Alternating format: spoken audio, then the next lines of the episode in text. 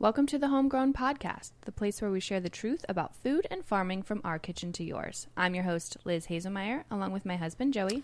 Good afternoon. And together we hope to inspire, educate, and equip you in your pursuit of true nourishment. Today we are sitting down with Alyssa of Better Basics Milling. We are super excited to hear her unique journey with food and how that led her to start her very own stone ground flour mill. Alyssa is an entrepreneur, a real food enthusiast, a mother to five kids, and so much more as we will hear today. So, Alyssa, welcome to the show. Hey guys, thanks for having me. I'm super excited to be here. Yeah, we're excited too. Also, our first Canadian. Our first Canadian. I should have put that in the intro. Hello from the great white north. We'd love to hear. Hey, it's in beautiful reality- and sunny here. oh, it's cloudy and stormy here. We're probably only just a car drive away, right? I don't know ex- Yeah. exactly where you are in Canada. yeah, Alberta. Um, I'd have to pull up. Anyways, Is it drivable? I don't know, but I love Canada, and um, I've I- never been. I really would like to go. it's fantastic. I've heard it's beautiful. It is. It is fantastic. Anyways, Lissa, thank you so much for being here, and uh, let's.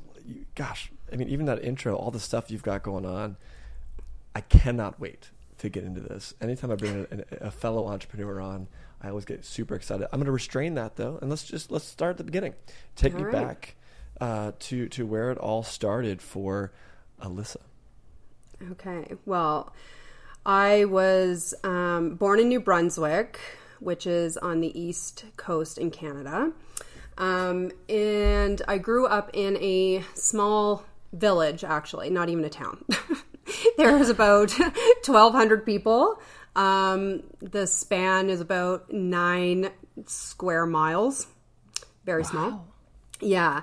And um lovely though, honestly, like there's it's beautiful with trees and so many lakes and uh we spent our summer at our camp with like a cottage, but you know, no no power, just generator and no hot water and stuff like that. And it was really nice. It was a really nice upbringing actually.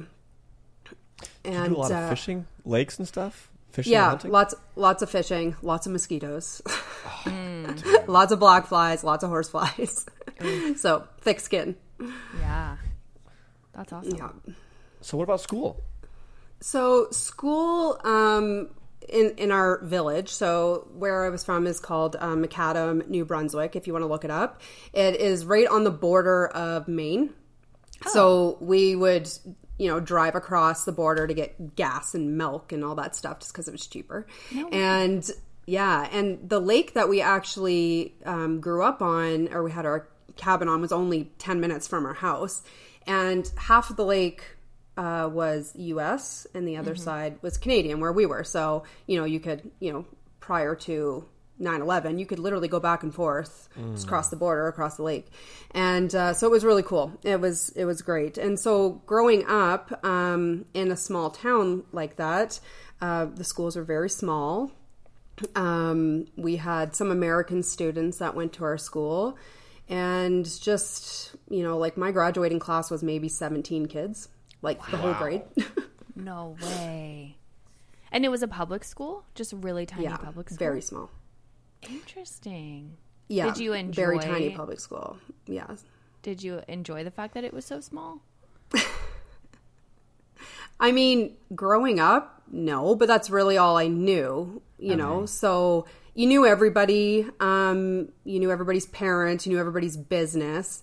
So we just spent most of our time, um, like I spent most of my time in high school playing sports.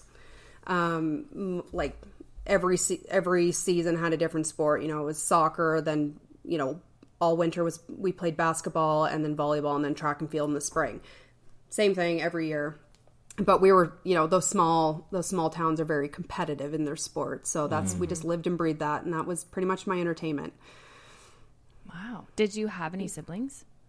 Yeah i have an older sister who is 16 months older than me ashley and then um, a brother who is six years younger than me and his name's alex so Ashley, Alyssa, and Alex.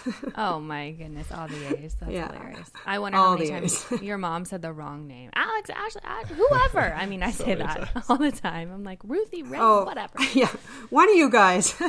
One of you guys just Seriously, get in here. all the time. Whoever- So you're you're you're fishing, you're hunting, you're you're going Yeah. to school at a small town school. You're getting after with sports. No hockey, I heard in there, which is I was wondering if there was going to be yeah, hockey which is played. surprising. Just yeah, no, just too small of a ta- village. Um, I'd say town, but just too small of a you know a center for hockey. But you know, in the bigger centers like Fredericton and stuff, hockey was really big. But for us, no, basketball was like what we lived and breathed in McAdam. Yeah. So you would spend your time playing sports, but you know you, you, you mentioned you know like hunting and fishing, Mm-hmm. and and you know so you're you're not in, in sports and you're you're at home and you're killing some time. You know what's the hobbies you're picking up at this at this point? This is like early to high school. Yeah, um, well, just a lot of like chasing boys and hanging with friends, to be honest with you. if I was to be honest with you, that's pretty much what my. If I wasn't playing sports, which was 90% of the time, I was just, you know, doing the friend thing. And also, um, I spent a lot of time at the school. Um, I ran the athletic committee at the school. So any games, you know, mm. basketball games or volleyball games, like I was working the clock or organizing people or, you know, being part of that. So very, very involved in the school, which was nice because it was such a small, it was like my second home, really. Mm-hmm. Mm-hmm. Now, would you identify Yeah. when you were going through school as like a good student? Like, were you getting good grades? Were you excited yeah, to be I was like an well, I would say excitement like wasn't necessarily my um I wasn't that excited to be at school. I mean, I was like an 80s student. Um it was more the social aspect and the sports that drove me to to be there. But, you know, I that being said, you know, in a small town, you know, your my parents' friends were my teachers. So mm-hmm. I knew everybody and they knew me. So it's like there was an obligation there to to perform. Um and then my dad was my basketball coach all through high school. So it was just that's what we lived and breathed. Mm. that accountability of knowing kind of so and so knows so and so who knows my dad. I better not you know slack off and Yeah, yes. totally and my that. mom my mom used to say to me, I have eyes everywhere. So whatever you're thinking about doing, don't do it because I can see you. And it was a little creepy, but it was true. And I say that to my kids now. I have eyes everywhere. were your parents working? I have eyes everywhere. Yep, my dad um, has ran a logging company for like 30 years. Oh my gosh! Um, yeah, so if you want to know anything about the woods, that's your man. Anything your about yeah, he is your guy, and he loves it. I mean, he should be retired now. He's like approaching seventy, and he's just like, no, I'm good. Like, why would I retire from something that I'm gonna go do anyway? Like, he just drives around the woods and marks off wood lots and you know cut lots or whatever, and yeah. And then my mom was um, a TA for years in the school system, so. In your very school, so she was there too. Um, she was there when my brother was coming up through school, but she worked in um, a neighboring community um, when I was growing up, or like when I was going through school. But But she had eyes. she, she- everywhere, don't forget it. So you had two siblings, two siblings. Your mom and dad they both siblings. worked. I mean, logging. That's that's Yeah. awesome. And then teacher's assistant. So what what did family dinners look like growing up? Yeah, so family dinners were there was always a meal. Um, my mom was really good about that, and of course, like my dad working long hours like he did, that was kind of something that he always looked forward to. So five o'clock rolled around, there was dinner on the table. Um, growing up into like probably about middle school is when we stopped kind of having that sit down family experience um, just because of being busy and running the roads and you know it's like six o'clock and you got to rip out for practice somewhere right? Or a game or whatever. But mom was she always made like a meat a carb and a canned vegetable of some sort. Yeah. and you know that was kind of a staple. We actually were just talking about this and how you know she's like she said she's like that was a time when everything of convenience was being pushed you know? Hmm. And and it and it was it was she's like i'd go to the grocery store and be like well a hungry man meal or i have to peel 8000 potatoes you know for all these kids and so on and so forth. Hmm. So but she did. She was really good about always making a meal. And i mean we weren't we didn't grow up with a ton of money so having you know even prepackaged stuff was a luxury. And honestly like for me i'm like ooh something that's not no name. Fun You know what's so funny? Even hearing you say that, for me growing up, it was the same way. I wanted the convenient items. yeah I, I, remember as a kid, if my mom and dad came home with the TV dinners, I was hyped because yeah we you're never like got this them. is exciting We, we No. never got them. I wanted them. We were eating the the protein veggie starch meal, and oftentimes it was wild game or it was um, you know chicken or beef Yeah. or something that we had, we had purchased at the store, and then you know it could, it could be mashed potatoes or rice or um, we didn't do we didn't do a ton of bread growing up. If my mom did make bread, it was crazy, and then uh, and then a, veg, a vegetable. We did do a lot, we did do a lot of frozen veggies. Well, were they veggies that you grew in your garden and then froze? Sometimes, but also a lot of the bags that you threw in the microwave. I'm not against frozen veggies. I think and that's great. Anyways, um, I, I'm like you. Uh, the convenience stuff was was exciting, and and we didn't get it very often. Yeah, I'm the opposite, right? And I like the lean cuisines and the. No, mm-mm. I had my share. I had my fair share of that growing up, and now I, I like. Uh, I'm all about that home cooked meal. So, listen, did you, did you have a favorite dinner when like this was coming out? You knew it was happening, and, and you were ready to throw down. Yeah. yeah. Yeah, I always loved a good casserole. Um so my mom would make like a really basic casserole which was like hamburger, macaroni and tomato sauce. you know, and some spices and onions and so on and so forth and but when that when that came out of the oven with the cheese on top, it was like, you know, it was go Oh, time man. for me. That was my favorite. Because pretty much everything else she made on top of that was like cream and mushroom soup based, and I was like kind of over that. Yeah, you wanted some variety there. Uh, there's something about yeah. The casserole era was a real thing. I, I liken it now to like the Instapot era, mm. but there Yeah. was a time where like moms were just like, okay, what can I throw in a nine by thirteen dish and like call dinner? and sometimes it That's worked. me. yeah, and sometimes you know, I don't know. I feel like it either had a bad connotation or it was like homely and comforting. And it mm-hmm. sounds like for you, Oh, Alyssa, yeah. it was very homely and comforting. So Any any oh, meals Oh, yeah. that your parents made that you make now for your family? Hamburger, macaroni, tomato casserole. oh, the same Right thing. on, right on. That's like Yeah. a hamburger helper version that we have here in the states. Obviously, it's like boxed, but like that's what I think of. You know, Kevin Yeah. yeah. love hamburger helper. Yeah, oh, Right it's on. so good.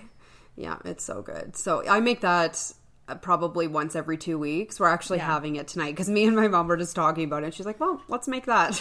That's so She's here funny. visiting right now, so I was like, "Yeah." do and she for me, gets to please." enjoy it with you. Yes, it is. It's so funny that it's such a simple staple, and it's like, well, it's like spaghetti, but in a casserole form format. Yeah, um, exactly. But tastes completely different. Did you did you notice any differences growing up in Canada? I mean, you might not have been aware of it, but I, I'm assuming you're aware of it now. Wherein, like grocery stores, are there are, are there any stark differences into what you can buy or what grocery gro- how grocery stores are set up in Canada versus the, the states? Yeah, well, yeah, because we travel, we have traveled quite a bit, and I actually have a really good girlfriend who lives in Florida, and she used to come spend summers with us and like winter breaks and stuff, and she was like, "You have ketchup chips? Like what? What is that?" you know, or just like the most random stuff. But then when I traveled um, to the U.S., like the variety that you guys have, um, and like in the health food realm, just leaps and bounds from what we have here. Leaps and bounds. Oh yeah. So it's so it's not like a European vibe where things are, are, are cleaner and, and less less uh, manipulated. Okay.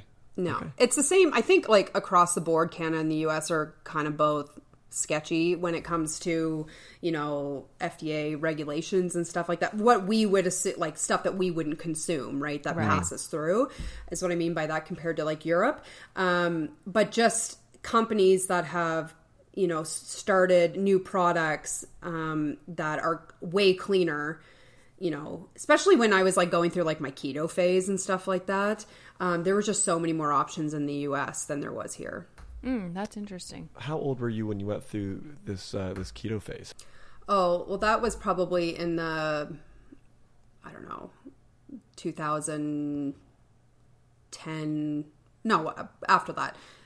But there was a lot of phases prior to keto. you know, there was going from high school, I'd say high school, grade 12 was when I started kind of feeling, ooh, like I don't really feel that great. Mm. You know, my, my stomach kind of hurts. Or I feel like, you know, what I would say call now inflamed. Um, mm-hmm. But then it was just like, oh, I'm bloated, or I'm, you know, I feel kind of fuzzy. My brain, like I felt like I couldn't think. In mm. in all honesty, and I remember going to the doctor and and talking to him about that, and um, and it was just kind of like, you know, there was nothing there. There was so I went on to university and I battled with my weight there, which I think a lot of people do because I'm living in um, you know residence or dorms mm. there and you know eating that food and you know maybe like drinking too much or whatever but you know just living um as an 18 19 year old and um and then then the the weight gain the fluctuation and then the you know fixation of that started really setting in for me and i would say that's probably when i started like taking things into my own hands. Mm-hmm. Um, and that's where, you know, I would say I maybe got a little too obsessed with what I was eating or mm. lack of. And like the eating dysmorphia really set in for me. because at that point, by, I'm trying to think back here, I left New Brunswick in 2007, I believe and I moved to Calgary. And then by 2009 is when the kind of bloating and stuff really progressed into very painful gut inflammation. Um, and I went to a doctor, of course, and they, you know, blanket blanket diagnosed me with IBS. Mm-hmm. And I was like, okay, well, you know, that's all new to me, so I will go and do some research on that. And but after everything that I had come out with, nothing nothing helped except for literally eliminating everything. So I went from, you know, being somebody who like I walk around at anywhere between 135 and 140. That's kind of where my natural body sits. Mm-hmm. I went down to like 120 pounds. Mm. And I remember like counting calories and watching every little thing I ate because when I didn't eat, that's when I felt my best. Not only because I felt good in my skin, but my stomach didn't hurt because there was nothing in there to, you know. So I'm eating like minimal things, um, boiled eggs and stuff like that, and chicken and mustard, and just, you know. And that was kind of like the whole you know, fitness era too, where it was really like popular to do like fitness competitions and all that kind of stuff. Or the people that I was, my friends and stuff, were doing that kind of thing. So it wasn't that abnormal to be so restrictive in right. my world. Um, yeah. And it made me feel good, my stomach. But obviously, I was not nourishing my body in, by any, you know, stretch at all. Mm-hmm. Um, and then that went on for years. And then about, I think it was in 2012, I met Wade. And Wade is my husband, and he um, he was kind of on his own little, you know, fitness journey, I guess. And I've always worked out, but it was more like weightlifting and stuff like that. Whereas Wade is an extreme overachiever in everything he does. So he had done, um, I think when I had met him, he was he had already finished one full marathon Wow. And he was training for his second. And um it was it was incredible to watch him. So of course, like me and him start hanging out and we're dating and whatnot. And so I would I started running with him because we get to spend that time together. And then, you know, marathons weren't enough anymore. So he was like, "Well, I'm going to do an Ironman." and I was like, "Oh, are you now? okay, cool. Well, that's that's way out of my league. I can run, I can keep my feet on the ground, but if we're talking like cycling and swimming, which I can clearly ride a bike and I can also, you know, swim. I grew up on a lake. Um, you know, I don't know about that. So anyway, I watched him complete his first Ironman and that was something else. It was like 16 hours or something ridiculous like that. And it was just like, what? You're a nut. But Do of course, when eat? you Do they, they eat in that time? eat, yeah, they eat like, um, not like gels. Oh wow, your Yeah. poor body. Sixteen Right? hours of hardcore working out. You're fueling with like liquid fuel, drinking. Do you pee? Oh, yeah. I mean, uh, do you even have time? Do you wear a diaper? I don't. These are the questions I have. Questions. I know. Well, I think that you there's like kind of like porta potties and stuff along the way, Oh, and goodness. um, there's also like little you know people like little stands where they'd have like soup and stuff like that that you could drink. Hmm. Interesting. Um, yeah, so he was really you know that was really motivating to watch, and of course, as soon as he finishes, he's like. Well, I need to do another one because I need a better time. I'm like, you're nuts. Okay. Well, if you're going to do one, I'm going to do one. But I wasn't like, I wasn't going to commit to 16 hours. So I was like, I'll do a half marathon or a half Ironman. yeah. Uh, yeah. So that was, that was really cool. And, and I trained for a year for that in 2000 to, and I did it in June 2015 in um, Boulder, Colorado. And I didn't take the elevation into consideration because I live in Calgary, you know, but it was like I started running, I was like, Ugh, like I literally can't breathe. Um, but it was amazing. It was a really cool experience. And um, there's nothing like getting into a lake or an ocean and taking off and there's about 300 other people swimming on top of you so you're just literally waiting to drown um, my god. it So break it for those of us that don't know. What is the half Ironman? Like how many miles running, swimming, biking? What does that look like? Um, so it is. I'm gonna. I'm gonna have to Google it so I can remember. I'm trying to think. Um, I'm, it's a seventy point three, so seventy point three miles. Um, Broken up between those three things. Yeah, broken up. I'm trying to think. I'm trying to How think long did what it take you? was.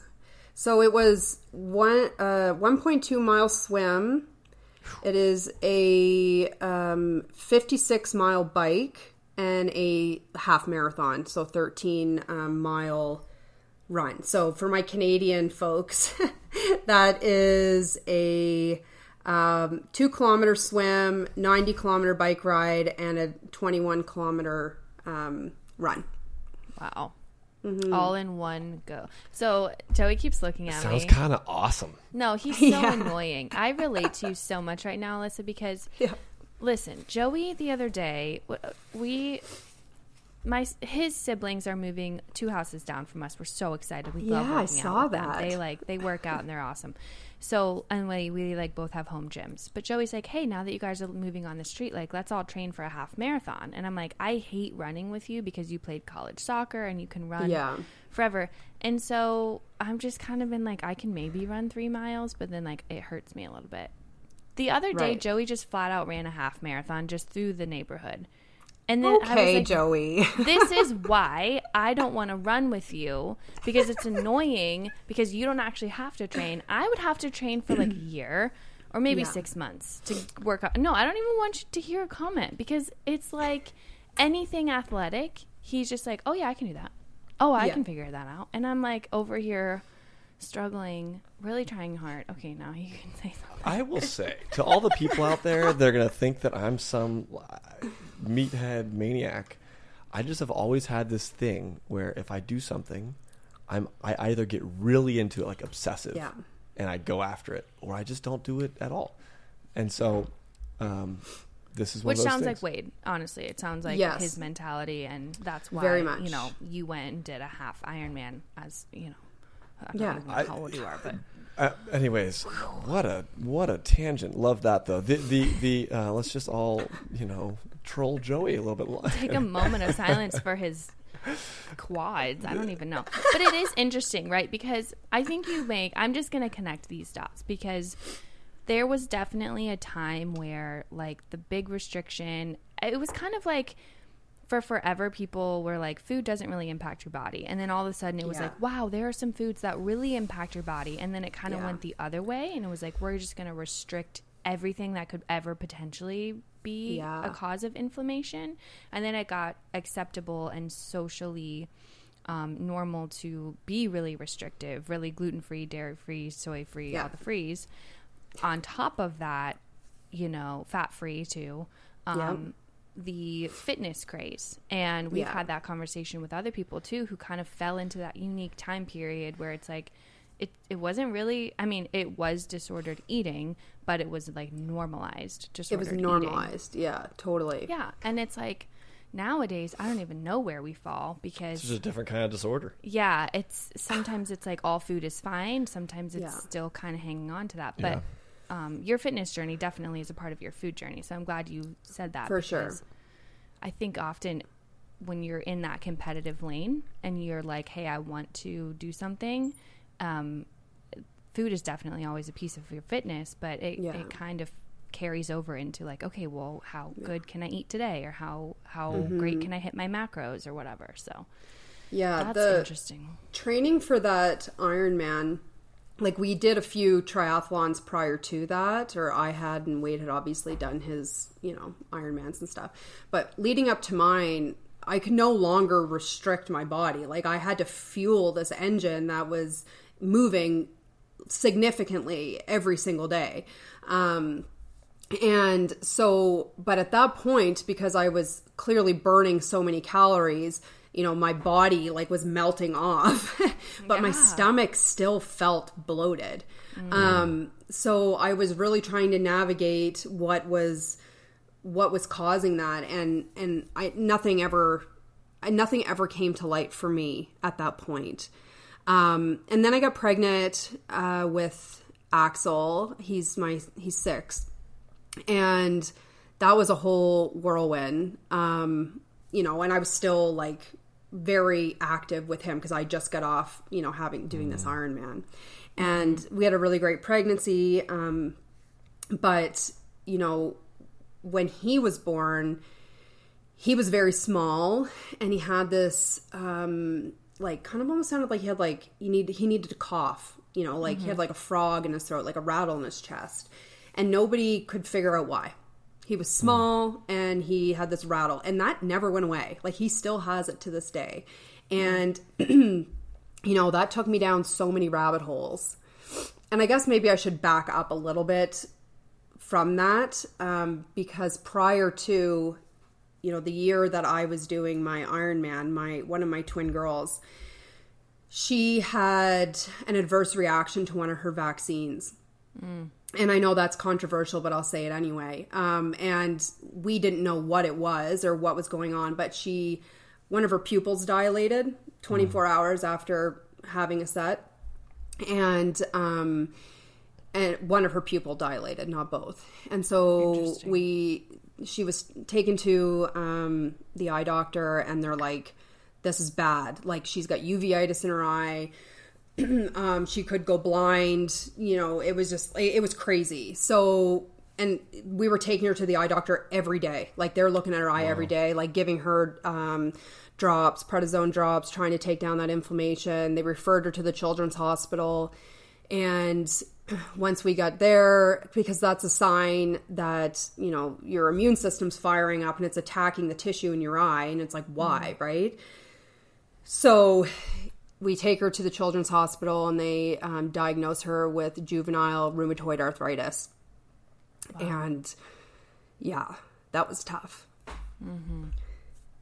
But, sorry. It's still like, it just feels so like it was yesterday, you know? Yeah. so anyway that was a whole thing for obviously years and we didn't know why um like what happened here what you know and nobody would give us any answers. And then i had axel and um you know a year and a half or so later. And i mean all this stuff with the children's hospital and stuff like that was over a certain period of time. Like it took quite a you know bit of time to move through that. And they're like we're having to give her um, injections to make sure she doesn't lose her eyesight you know just to keep that inflammation down. It was just so tough to see like a little girl have to go through that. And anyway so i had axel and with him being born so small and then having this like random like phlegminess within him and nobody nobody being able to give me answers um you know those late night nursing moments i'm like i'm in deep rabbit hole scrolling mode you know every facebook group every everything. And um so then I, of course, like I'm going down all these rabbit holes, and then my girlfriend Brienne, she was pregnant at the time, and her daughter is just six months younger than Axel, and she calls me and she's like, "Yeah, so um, our doctor wants me to get the flu shot." And I feel a little uncomfortable about it because, like, she's pregnant, right? And she's like, I just don't think it's necessary. Like, what do you think? And I'm like, well, I'll get back to you tonight after I go down some rabbit holes. you know? so, anyway, that's where I went through every, you know, all the small print on every vaccine, every adverse reaction, all the VAERS, um, you know, documents. And I was like, so then I start pulling out all the records for all of our kids. Okay, what do we got going on here? And so I took them with us to one of the appointments at the Children's Hospital, and I was like, 24 hours after she had an uh, she had a reaction after you know she was had her um, immunizations, and they're like, yeah, that's an adverse reaction. I'm like, and nobody wanted to say anything to us about it, right? And you know, And so did anyway, they report it? Do you know if they reported it? Um, no, they did not report it. Do you guys have a Canadian version of VAERS? I believe we do. Um, it is VAERS- very, is very, international. yeah, it might be. It's very difficult to get um, that actually reported. Um, because we did discuss that with them, but they're like, well, you know, and it's now like a year later and, you know, that kind of situation, right? But one of my neighbors actually had worked in pedi- pediatrics as a nurse at the Children's Hospital for years, like 20 years. And she was just like, it's virtually impossible. That's hard. So, yeah. A novice question here. What is VAERS? Uh, it stands for Vaccine Adverse Event Reporting System, I believe. Yeah, I and think it's so. just the tracking mechanism that you're supposed to record when a child has a negative response to a And this is a this is a government government run It is a government um, facilitated reporting system, but it's self-reported. So it, re- you you require go document it into you- their system. Either the Yeah. parent can document it or the healthcare practitioner. Got it. Okay. Um, yeah, a lot of people kind of knew about VAERS after COVID because then they started seeing um, information there, and so Yeah. it's controversial because it is self-report, and so it's it's like Alyssa's saying. You might stumble upon this connection a year later. No one's going to backtrack so there, there that. could be information that's great on Yeah. there, and there could be information that's not. It's kind of because it's all Sure. it's like Wikipedia. Um, it's a little bit more like I would never want to downplay it for the parents who have gone through the process of getting their report on there because that is hard. But yeah, I think Mm-hmm. I think if you're skeptical of it, you would kind of be like, well, anyone could say anything. I do believe that there is a federal um, penalty for claiming false injury. So I think that there's like some thing there like you'd have to just be a person with zero Got it. integrity to make something up yeah. but I just I can't help but like hear Alyssa your frustration because you've now had like three big moments in time where you're sitting in this like I see a medical issue in front of me. One's like your Yeah. own like gut dysbiosis and inflammation and Yeah. struggle with food. One is with mm. you know your child and then the next child and it's like how many people are in that right now that feel that? Yeah. I know we felt that before where we're like we're not getting answers and it's frustrating and I'm I'm like sick of hearing that same story because it it like my internal like why is this still happening? Why can't we get people Yeah. better care? But I think it's so helpful to share the times you've gone through that because there's so many other people who are either Yeah. going through that now who have dealt with that. And I mean, I cannot imagine watching your daughter go through that pain. I, I, I hear Yeah. the pain in your voice and I can resonate with that a little bit. And um, it's a really hard spot to be. And when you feel Yeah. alone on an island and Yeah. um, oh, it's just it's hard. So thank you for sharing. How that. old was she when she was going through the treatments to retain eyesight? She was um, about four and a half. Yeah. And this went on till she was about nine. Um, so in that time period, we like because we were Wade and I were already on our own health journey, you know, always trying to figure out what the heck's wrong with me. And, you know, I Wade had been actually on um, acid reflux med- medication before he met me for 20 years. Literally 20 years. He could not go a day without it. And then because I was like gluten free, dairy free, you know, I didn't eat any like refined sugars or processed food, any of that crap. And um, you know, that's just the way that I lived and he he he hasn't has not been on medication since probably 2013. because he's controlling it through diet. All diet. Oh, that's amazing. Good Yeah. for him. So we went into Kendall's um, situation, my daughter, uh, looking at her as like, okay, so what does this all mean? So rheumatoid arthritis, obviously, it's inflammation um, in your joints, and you know her eye, same thing. So let's bring down that inflammation, um, and you know she's still taking these injections um, to maintain, like, keep things at bay. But you know we're like under that we want to continue to bring things down within our diet. So we moved on to like a um, aip diet at that point which is very restrictive um, especially for a little girl. Yeah. um, but we did stick to that for a good year.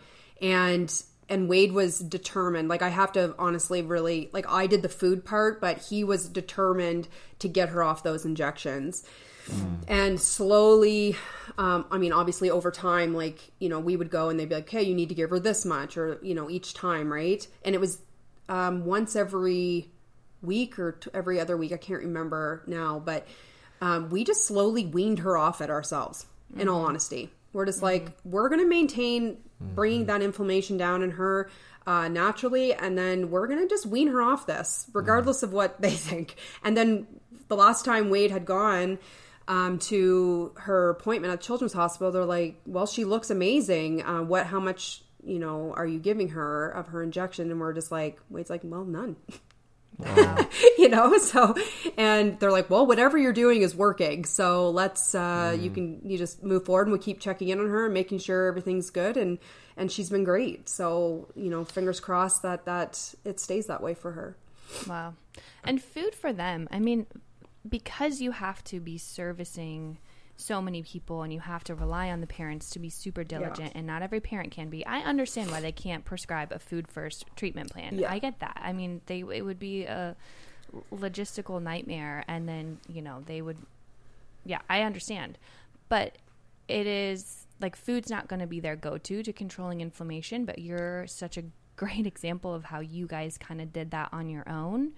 Yeah. And um, it worked beautiful, beautifully. And for those who don't know, AIP stands for autoimmune um, oh shoot, I just lost it. Um, Protocol. the paleo protocol, autoimmune paleo. Yeah. So it's like the paleo diet, but autoimmune version. So it's even more restrictive. I mean, I don't believe you can have any um, grains, legumes, seeds. No. definitely no Yeah. refined sugar, no Yeah. um, no dairy, any dairy kind. yeah Basically, just meat and some vegetables. And yeah no fruit. nightshades no yeah Okay, yeah. So it's it's really intense, and it does provide relief for a lot of people um, Yeah. during a short period of time. It's meant to be a Totally. healing diet, not a you know that Long-term for your- diet. right? yeah Um, Yeah. And so yeah, what a, what a cool example of you guys kind of leading the charge food wise, because yeah, I think we should recognize where our um, healthcare providers can serve, serve us and where they can't, Yeah. and you know sometimes the food piece is is missing in that. So yeah absolutely So you're on this this health journey. You're you're I mean getting after figuring out your own way out of some difficult situations. yeah And you're probably working really hard to maintain these we're going to call it diets, right? Yeah. This AIP. Yeah. Um, um, I don't I don't know that the goal there. I think it's it's it's interesting when we call something a diet when the intention is to make ourselves um, heal yeah when, when, when I've always seen diets as restrictive to like intentional suffering for an end result, right? Like a cleanse. Like, you know what I mean? Like it's Yeah. just a weird thing to say that because because Yeah. people We'll call it a ask me- healing diet. Yes, a th- thank you. Because. I, I have people ask me all the time, like, how you know, well, Joey, you, you probably won't eat that because it's not in your diet, and I'm like, if you watch me eat at home, you would be like, this man is not on a diet. Like this dude is Totally. I, will put down like half a loaf of sourdough bread, and I'm like ready to rock and roll. You and me both. Yeah. So diet, you know, it just, just feels weird. Anyways, sorry, um, distracted there. So you're you're you're, you're getting after. Well, uh, curious. and I know it's tough to, to do these sorts of restrictive things, uh, but man, the motivation of of of the vision of being better, being well, can Yeah. can keep us on a journey on a track that's yeah. it's huge. What did family dinners look like? Um, they were very, um, they were pretty basic for you know that extended period of time. Just trying to navigate that AIP diet, and then we kind of just moved into like a gluten free um, version, and then really low sugar, uh, still no dairy at that point, and it seemed to it seemed to work well for her.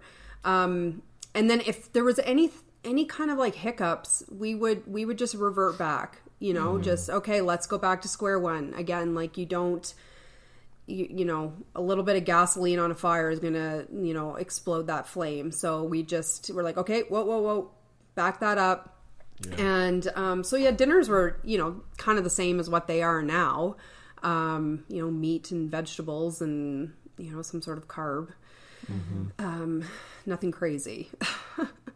When it came to planning out meals and kind Mm-hmm. of preparing for the week and and and you're you're looking for some healing kind of diets that you that you're implementing and, and I know that it, it varied and fluctuated and I think everybody's any, anytime Yeah. you're on a journey towards real food there's fluctuation Oh, yeah. and and and we're trying to prepare our bodies to deal with the fact that there's going to be stressors in our life right there's going to be stressors that we encounter and we want to set ourselves up as best we can to uh, to ward those kind of threats off.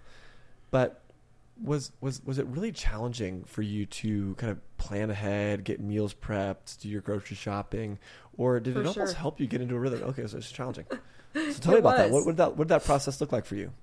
Well, you know, when the girls, so my girls are twins, um, they had a birthday party at school, you know, and um, they were, they would want to bring something. And it's like, what do you bring? You know, I'm out over here making, you know, cassava flour cinnamon buns, and they take me forever.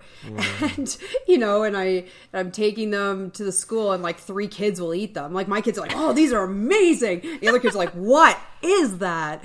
You know, it's just like, so there was, it was, it was time consuming, but at the mm. time I had the time to do it. So I didn't, you know, you're really motivated when it's like, okay, your kid could lose her sight or you could, you know, have a convenient dinner. So mm-hmm. you just do it. And it's just the way that you live your life. So Was there any part of you and your diligence with your food during that time that has sort of helped you be more confident in the kitchen today? Yeah, yeah, for sure. You know, like I I look at things a lot differently. Um and you know, I look at things as okay, this is this is for nutrition, this is for fuel, this isn't for convenience. Um I'm I'm look I'm looking at everything very differently. Like those those rose-colored glasses are off. Every food has its purpose for me and for my kids, and some of my kids can't eat certain things. Um, my youngest son has a what they would call a rare allergy called FPIES. Have you ever heard of that? No, I haven't. Okay. So it is way more common than people think. Um, and I'll give you the background on that because this has really navigated our world too. Oh, it doesn't end, does it? So it's food protein induced enterocolitis syndrome. So basically, it's like inflammation of your small intestine, um, which is caused by ingestion of something that you're allergic to the actual protein in the food. So for Bodhi, my youngest guy, he it was avocados for him.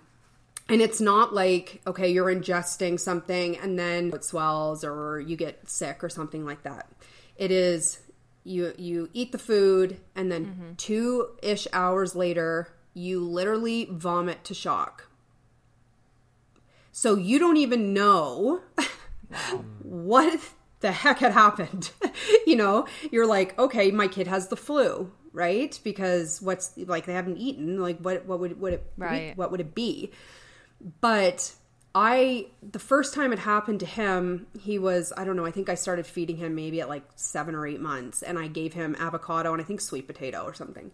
And he was in his jolly jumper and I wasn't home. Um, he was with Wade and Wade's like, "Ooh, it was like 2 hours after." He's like, "Bodhi's puking like a lot." And I was like, "Oh, really? That's weird." So I came home and he was like gray in the face and just like so lethargic. And I'm, "What the heck is going on here?" So I was like, okay, well, let's just maybe it was the food, whatever. And then, so we didn't, I actually didn't, I just continued to nurse him and I didn't feed him for probably another week or so because obviously I knew his stomach had been upset, regardless if it was the flu or food or whatever. So I just backed off. And then when I fed him again, I again fed him avocado. And um, he, two hours later, projectile vomiting, like the same thing but I just randomly knew what this was because in my dark rabbit hole times when I was nursing Axel, my cousin had a kid at the the same age as Axel who was vomiting, like like bleeding, like in her uh, blood in her stool, and it was just horrible, like ten times worse than what Bodhi had. And on one of my Facebook groups, I found this thing called FPIES, and I was like, "Well, take this to your doctor and see if this is a thing. Like maybe it could be." It took her four years to get a, di- a diagnosis for her, um, for her daughter but that's exactly what it was. So when I saw this happen to Bodhi, I knew instantly at the second time that it that's what it was. And I took him to my doctor and I said, I'm 99.9% sure he has FPIES. Um, can you refer me to an allergist? So she did, and the allergist actually specialized in this. And he said, um, he said it was rare, which I don't believe because I now know a handful of kids just in my like extended inner circle that have this. I think it goes undiagnosed. Um, you know, kids just like, oh, I have a spitty up kid, right? But it's it's not. And anyway, he actually has a letter that if he comes in contact with any of his foods that he may have um, an allergy to, um, he is to be taken to the emergency room and it is not to be treated like the flu that he has FPIES and they are to immediately um, iv him fluids And just like if he throws up, just let him get it out of his system. yeah So, Yeah. uh, what's the diagnostic process for that? Like, is there a, a blood test you're looking at? Like, how did they figure that out? it is the worst process you could ever think of because it is process of elimination mm. you chart your kids food you feed them the blueberries or whatever it is you want to feed them and then you feed it to them like up to 10 times and you pray to god that they don't have a reaction Wow. That's stressful. yeah, it's mean- very stressful. At this point, You know, were you just like, can I just catch a break? I mean, was that ever a thought? oh my gosh. It was, yeah, it was a huge thought. And, you know, at one point when I was nursing Bodhi, because I ate avocado all the time and he would spit up. Um, but like he was a very happy baby. Um, but he always had this like acidic bum rash that nothing would take away. And I was like, what is it? So I did full elimination diets, like down to like eight foods with him.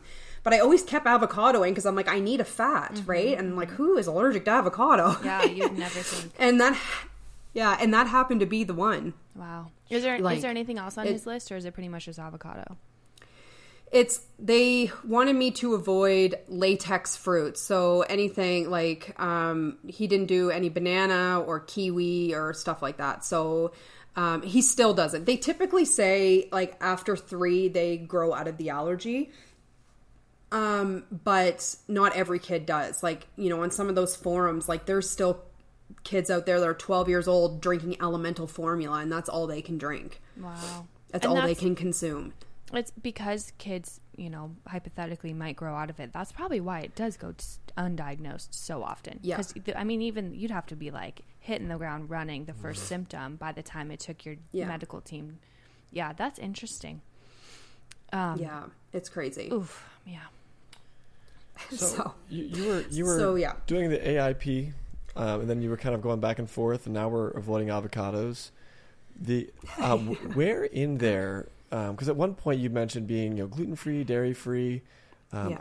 I have to assume you're not gluten free nowadays, but No, not at all. um, sorry, I was like, yeah, geez. Uh, but uh, when did when did we incorporate kind of wheat products back into the diet, and how did we get there? How did we identify that hey, we can do this again? Okay, so um, in 2020, I think it was 2020, um, my neighbor, she was my neighbor, she milled her own flour just on a countertop mill. Like she homeschools her four kids and she's just like a real prairie woman. Like she is just amazing. she was like she's just I like like look at her and I was just like, you know, if I could just get, you know, a quarter of what you know, um, like I feel like I've made it. And um, she was actually the nurse who worked at the children's hospital for years, and then stopped after her last her last child because she's just like kids are just getting sicker, and it's so hard to watch.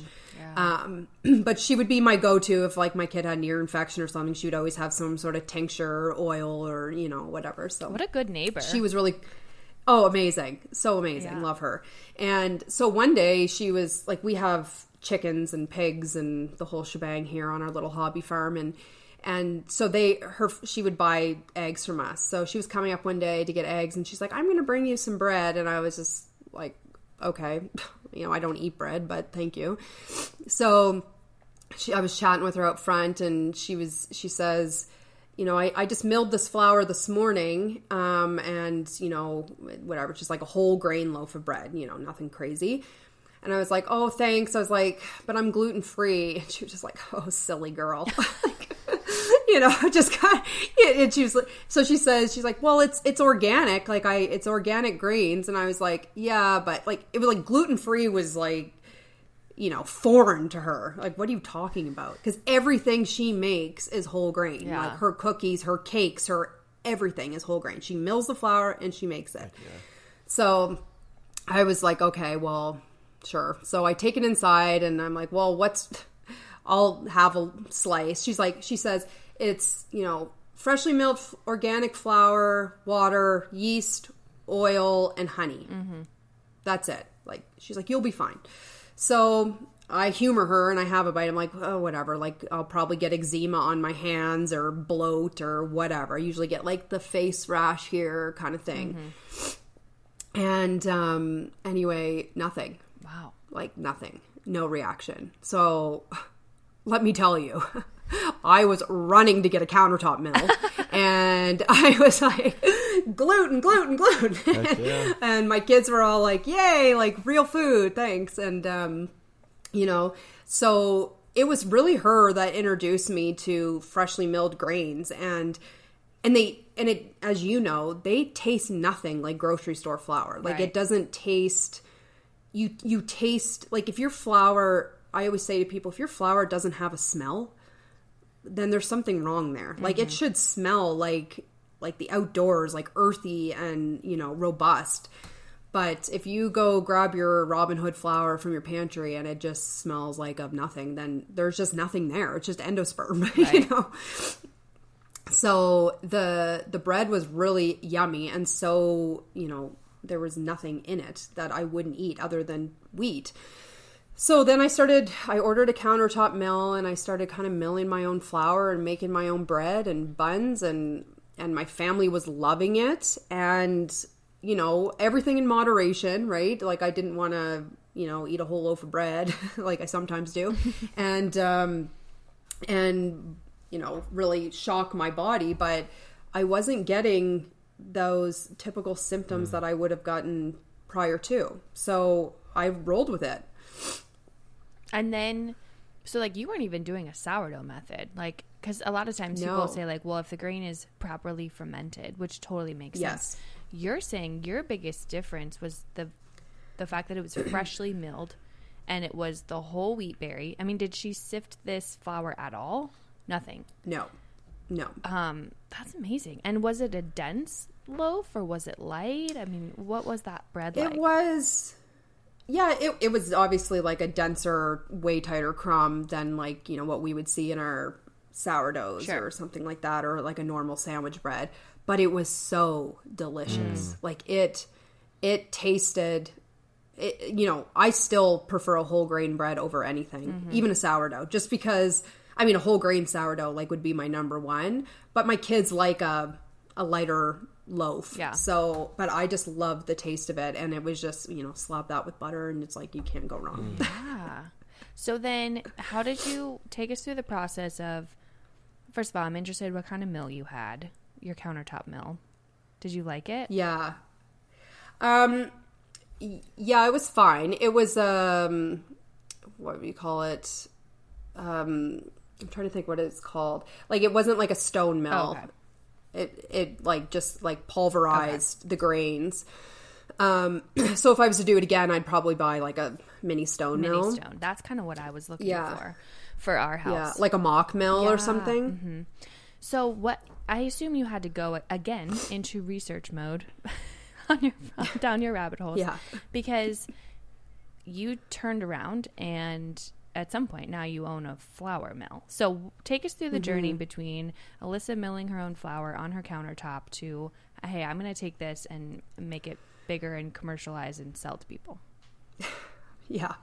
So I know this will probably be no surprise, but uh, Wade, Mr. Overachiever, um, he sees he sees me obviously making bread, making bread for my friends, and very simplistic. Like I'm talking just like the whole grain loaves that we were just discussing, and you know treats and stuff like that. And you know people are like, "Well, can you mill me some flour?" And yeah, I just like a little Ziploc bag, and I'm like, throw that in your fridge or freezer, and you know, and and bake with it when you can, kind of thing. Keep it fresh. So that went on, and then obviously, like the pandemic um, hit, and the world just you know goes upside down. And for me, like Wade and I have been trying to build this life here on our little mini farm. Um, of like sustainability. And for us, it's of course like it would be ideal to be able to, you know, produce all of our own food, all like garden vegetables. We do a ton of canning, you know, we have our pigs, our chickens, our, our meat birds, and so on and so forth. But I really thought back in, you know, 2020, I'm like, what am I contributing to society? Mm-hmm. like what is what is my goal here? What am i doing? You know i know that i can contribute something but i just don't know at what scale or or you know how this is going to look for me in the future because i really wanted something that would bring community together for support like-minded people who you know have a passion for food and health but you know how do you how do you do that right and and uh, so one day Wade was like, "Well, why don't we, you know, start looking at doing this bigger, like a, a, you know, on a bigger scale?" And I'm like, "Well, I don't know." So then we started looking at other companies who do freshly milled flour, and kind of understanding the process and stuff. And then we just kind of bit the bullet and we ordered well we went through all the like business planning and stuff and then we bit the bullet and we ordered a mill from austria and it took forever to get here um, you know with all the container issues and ships and all that stuff I'm surprised you even got it to you in this time frame. i know trust me i know we were surprised too It's beautiful, by the and way. then it just the aesthetic you. of it is like, oh, I like that. I want to go. yeah they've been making mills um, for like i think like 80 years nearly 80 years like these beautiful stone mills How did you? How did you select that particular mill? Well, we actually we researched quite a few, um, but one of one of the companies that here in Canada that also does stone milling, this was the mill that they started out with, and it felt like aesthetically like it was really beautiful and it was functional and it was like a nice size to kind of start. Because we're like where is this going? You know like what what is like is anybody even going to want this? You know so we didn't want to have like this huge investment um, i mean it was a big investment don't get me wrong but you know i didn't want to have this commercial like huge stone mill situation um, going on. So that that kind of really was what our deciding factor was um, and just like leaps of faith. We just didn't know. We didn't know what the hell we were doing. We were just doing it um, going through the motions. And i literally left a lot of that in wade's hands because as soon as like you know he gets an idea and then i'm I'm the person who's like, whoa, whoa, whoa, whoa, whoa. And then I just like kind of like, you know, give him enough breadcrumbs to keep going further and further. But I'm still like, I'm standing back here just in case this fails. And then, and then he, you know, he, and then all of a sudden, like, it's a thing. And I'm like, okay, I'm here to show up for work. I love that dynamic. I can totally picture it. yeah. Um, Yeah. That's our relationship in a nutshell. so funny. So, how before this, like in your gluten free era, what did you mm-hmm. believe was true about wheat? Because I think so mm. many people have misconceptions, and I think to hear that someone who owns and operates a stone ground organic flour mill, to hear that they were previously gluten free, is a little bit jarring. So I want to hear how you like. What did you used to believe about wheat that you no longer believe about wheat? Yeah, so I strongly believed that, you know, all wheat, all wheat products were um, inflammatory. Like they're just causing issues, leaky gut, and, you know, that whole spiel. And, you know, what I did learn from um, my neighbor is that, you know, I feel like a couple things come into play here. You can eat and consume what you want as long as you have a healthy gut, gut flora, right? So, in moderation. And when I was gluten free, I didn't feel I didn't feel any better. Like I didn't, hmm. you know, I don't and I stuck with it for a really long time.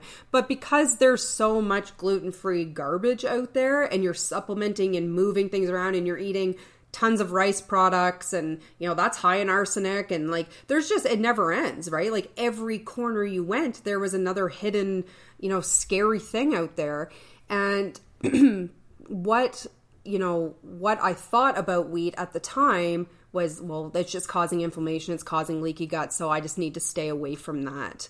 Um, but then when i look at wheat now you know obviously there's different types of wheat and um, and you know conventional wheat versus organic wheat and modern wheat and modern wheat's a whole other you know ball game but if we eat it properly and what i love of what you explain to people like fermented you know ferment your your your breads and eat it the way that it's meant to be eaten like you can handle that. Mm-hmm. Your stomach could handle that along with other things like if if you guys have not listened to um, the homegrown podcast about fermenting please like i'll never have another meal without sauerkraut Oh, like i'm telling you like Caitlin that was amazing. We reference her like every episode. I hope she knows she's getting. I am obsessed.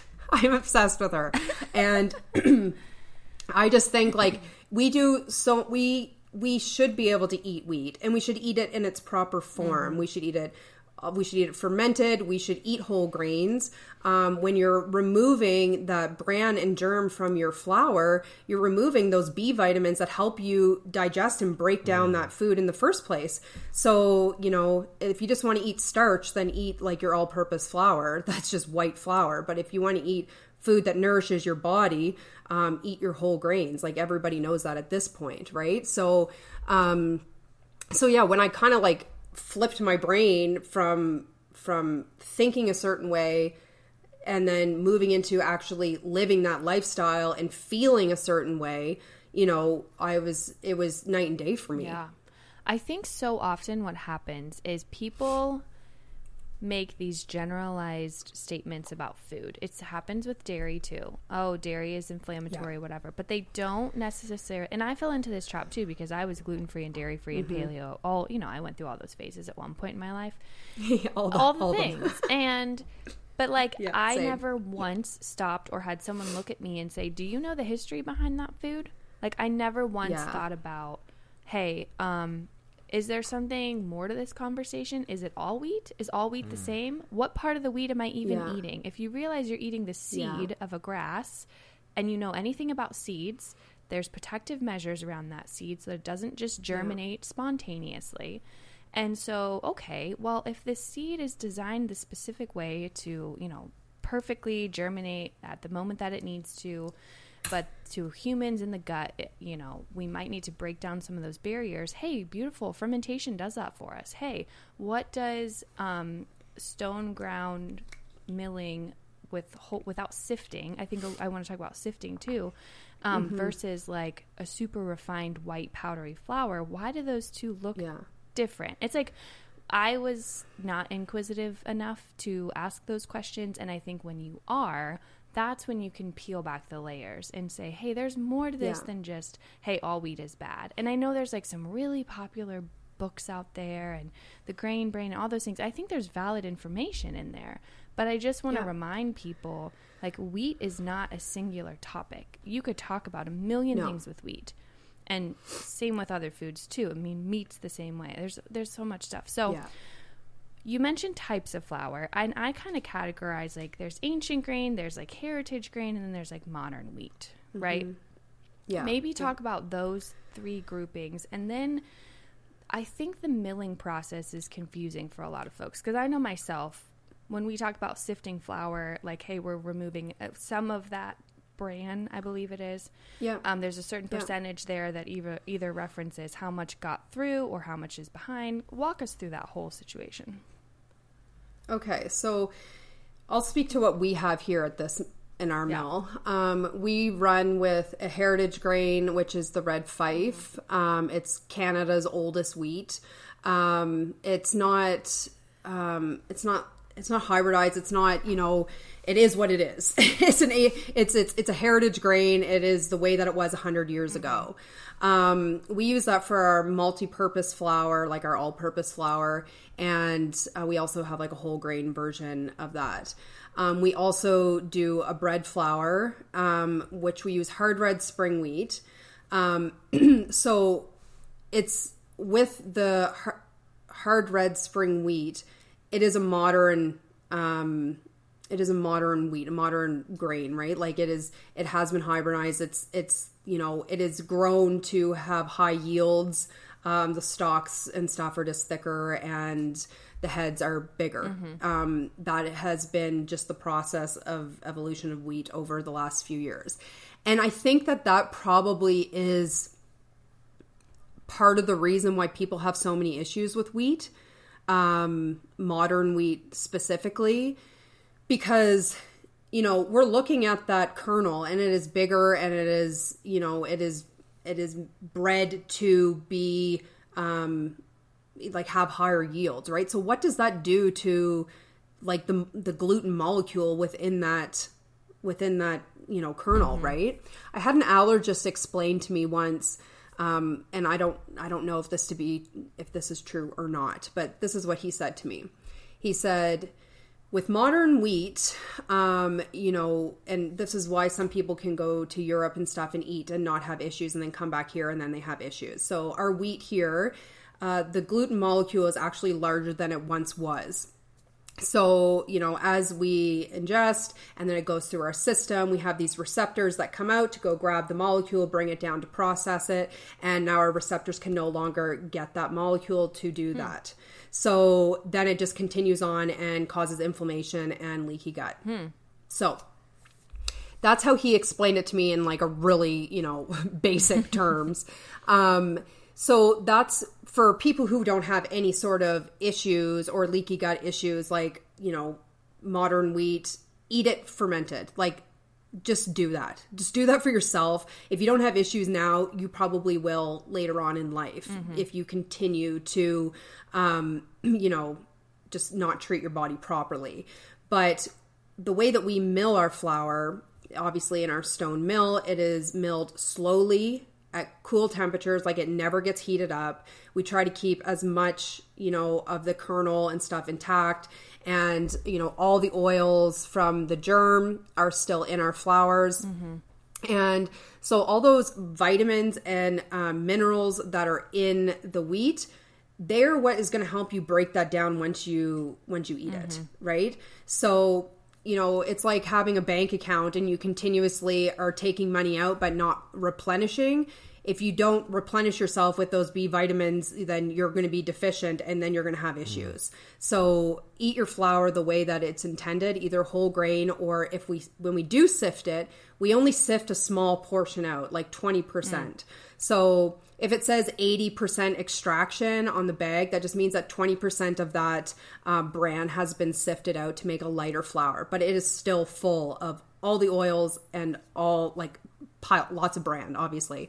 Yeah. So I want to back up there because I want to make sure I understand this. The B vitamins present in the bran help the body Mm-hmm. digest the wheat as you're eating it. Is that correct? Yeah, and any sort of B vitamin with anything that you eat, that is something that helps, you know, helps within your digestion. And if you're not eating the wheat as it was intended with that B vitamin still in there, then your body's going to take those B vitamins from other things. You're going to deplete Yes. your your stores of vitamin B Yes. to digest that wheat that naturally would have had Yeah. the B, but you told it to leave it at the door because you sifted it out. Yeah. That's I've never heard that Yeah. explained that way. That's interesting. And yet another example of like eating whole foods is just better, right? It's simple. legitimately everything Yeah. it, a- anything and that's what people will say to me they're like you know like because people don't get the milling you know the process or whatever and it's very simple it's you put the grain into um into the chute and then you and then it slowly goes through and then it's a little bit sifted out and then you have flour. Whereas in you know conventional flour it is very different. There's a lot to it. You know there's a lot of pulverizing heating bleaching um, you know vitamins added back in because it's all been removed when they just leave you with the endosperm of you know of the wheat kernel and it's just you know it's just starch virtually right so spike your blood So- sugar starch. I mean, white flour would just be like zoom, like way up there. So, and yeah, and when I picture a, the inside of a stone mill, I'm picturing like two almost like not concrete, but like stones, obviously Granite. Granite. Okay, thank you. Two Yeah. big gray Yeah. stones, and they kind of like oscillate. Is that accurate? And then the seeds kind of fall between, and they like get Yep. ground in that way. Yep, yep. Interesting. Exactly. And there's like little ridges um, on the insides of the stones. Yeah. Um, yeah, and they just slowly rotate and Like a mortar and Yeah, it's it's a pretty Like if you think about what that looks Yeah, like, you know, yeah. yeah, that's totally. Hmm. It's it's so simplistic. It's almost like mind blowing. Like people just can't fathom the fact that it that's that Yeah. easy. And and I mean, we have countertop mills and stuff now, and and I highly recommend those because it's such a nice nice to have. Mm-hmm. Of course, sifted flours are really nice to have, and sifters are a little, you know, it's not something you can just go pick up, right? So What does that process um, look like? Because I'm picturing like a literal like sieve. Like, can I not just sift my flour through a? You you could you yeah you totally could Okay. um it, but it wouldn't you probably wouldn't get out the same amount. Like our sifters are really really fine and it go they go pretty quick and they go through like three different sifters. So yeah. Interesting. yeah so it's yeah it is it's really neat. It's so simplistic. Um it's again it's just like taking things back um to do things the traditional way right? Like every community had a stone mill. Everybody had a miller. Everybody had that you know that guy they would go to and get their flour from or girl. And it's just um, that's what i want to bring back to the community. It's not for me to have this big you know booming flour mill business. It's like bring bring your food back to your community and eat the way that you're supposed to be eating and you will feel good. Trust me. Trust me. Yeah, I mean, if anyone has been through the wringer, just health wise and food journey, I mean, it sounds like you've just had multiple moments where your um, patience has been tested, and it's it's nice Oh, to yeah. hear, you know, you on the other side of that. And you're not just like, hey, I want to raise awareness about real food. You're like, I'm actually going to be a solution to Here the it is. problem. Yeah. Here's I, the real food. I'm getting Yeah. in the game and I'm Yeah. creating this. And I think that that's so Yeah. inspiring because, you know, not everyone can just jump up and like start a farm or whatever, whatever your passion is. Um, Yeah. But I love hearing the folks who are doing that because you wouldn't put your time and your money and your energy into this if you did not wholeheartedly believe in it. And Yeah. I I just think that's really evident in your story. I think it's important when people are starting a business. Like an idea is one thing, um, but you have to. I think what really propels you and gives you confidence is when you live through it yourself. And you know, there was no denying to me that the way that I felt and the way I reacted to that loaf of bread that she had given me um, was like I couldn't have gone and done that with like a loaf of bread from the grocery store. Like it just wouldn't happen Yeah. you know so i think that it's super important for people when you when you live through something you need to look at it and be like okay there is a silver lining here and obviously i was meant to go through this and what can i do with this information? Um, and for me it was you know anne wade obviously was just to to show people that like we don't have to be scared of our food. We just have to prepare it. Um, in the right ways and maybe just start looking at how things used to be. Because we are living in a world that is not like it was 100 years ago. We are we are like dodging chemicals from our sky our water our food. And it's just like you have to be a ninja out there to try to you know navigate the world that we're living in. And you know, one thing we can control is our food intake. And um, buy local, know your farmers, get a miller, get a farmer, get somebody who has your produce. And, you know, I think it's super, super important. Speaking of knowing your farmers, I'm so curious how you went out and searched. Like, what was your criteria when you were looking to source your wheat berries um, Yeah. for the mill? So obviously organic. Um, it was important to us to have organic farmers, but honestly, like passion. Um, when we went and spoke with, uh, we just like you know looked them up online. Like once we had an idea, and we there's like a registry that you can look through. And we were looking through what we wanted for wheat, and then we would contact the farmers. And let me tell you, those organic farmers, you, you think we're passionate? Try spending 14 hours in a tractor a day um, you know maintaining weeds and doing all that stuff. You have got to have some passion because one of our farmers actually um, has gone from conventional to organic and he still runs a conventional farm um, and and an organic farm. And he said it, it's four it's four to one like four like four times more work in his tractor than it is on the conventional side. Um, so, but for him, a light bulb went off when he was spraying fertilizer, toxic fertilizer on his crop, being like, I want to have children. I want to I want to be okay. And I don't want to be, you know, this doesn't feel right. Like if I have to be in a hazmat suit and I'm spraying this on my crop, like this there's something wrong here, you know? And he grew up farming his whole life. So, you know, that was a big thing for us is like when we would speak to our farmers and the passion behind them because Wade and I are, are new to this world, right? Like we have an idea and we're learning and we want to produce what we can produce like a beautiful product for um for our customers, but the farmers are the backbone of this and um, they you know they're they love to speak about what they're doing because you know they don't get enough credit. Like like that's what it boils down to. Yeah. there's people like me who are in the forefront and you know have the instagram account and i speak to that and blah blah blah. But these are the guys doing the work. These are the guys making making the grains and and you know they do not get enough credit let me tell you. Oh, I totally agree. yeah, I I often am like, how can I just point the spotlight on the food producer, get dial it back, go back to them, whoever is creating Yeah. it, and you're a big part of that too because you know without you, the miller, we wouldn't be able. I mean, unless we all had our own home mills, like we wouldn't be able to take Yeah. that grain and utilize it. And so you're both integral parts in getting food into families' hands. Um, Yeah. I I'm curious um, how you selected. I know you said you wanted to go with the heritage wheat for the, with the red fife, which I've been loving. By the way, I, I put that in like everything: thanks. pancakes, um, cookies, all the things. So good, um, right? Yeah. Um, the and I use the bread flour obviously because I like the little bit of the higher gluten when I'm making like an artisan loaf of sourdough. But what run us through the types of flour that you guys source and sort of just why you chose those.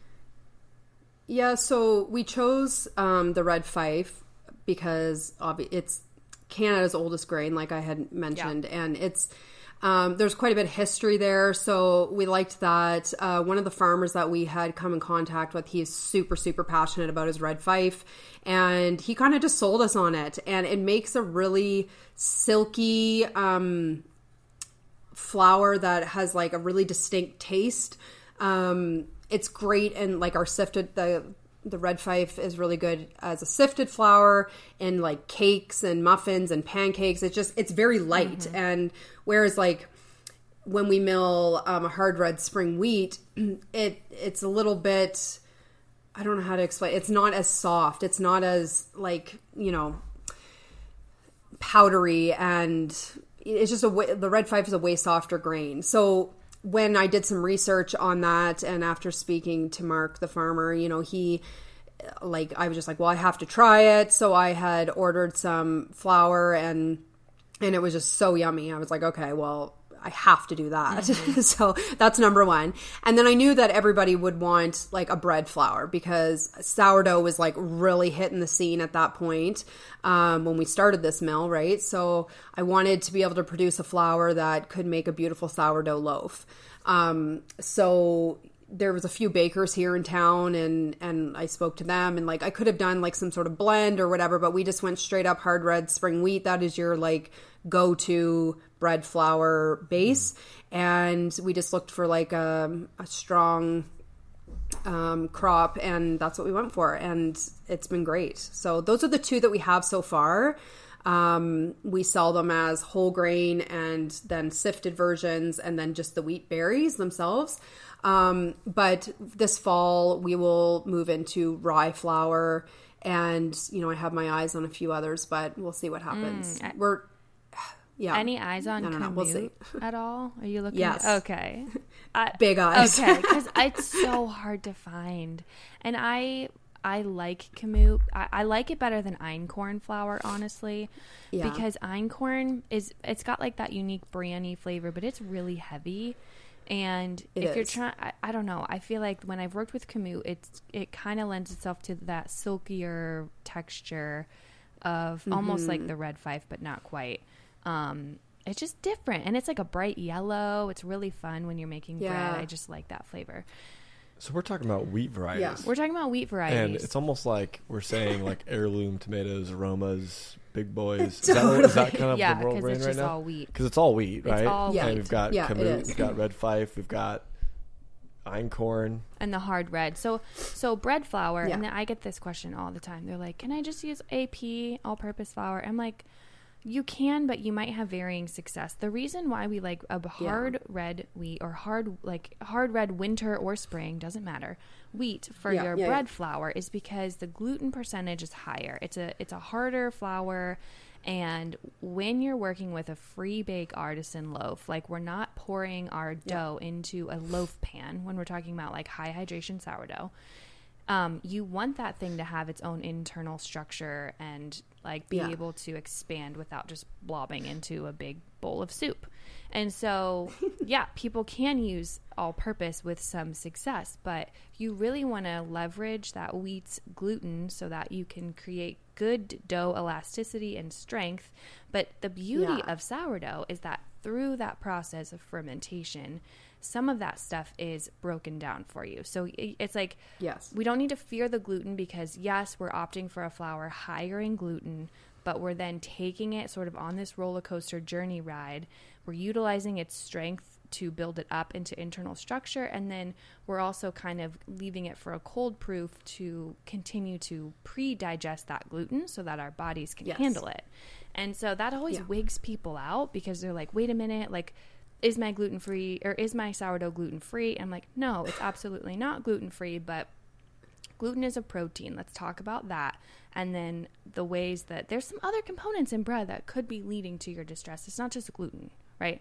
There's other parts Yes. of the bread or the chemical sprayed on the wheat perhaps or the you know Yes. milling that's uh, leaving out a huge portion of the wheat berry um, wheat berry is another term I think confuses people. It's just the name for the little piece of grain. It looks like a piece Yeah, of the kernel rice. that- yeah, yeah. And people are like, "Wait, wheat Yeah. has berries?" Like they're picturing like a blueberry. know it's.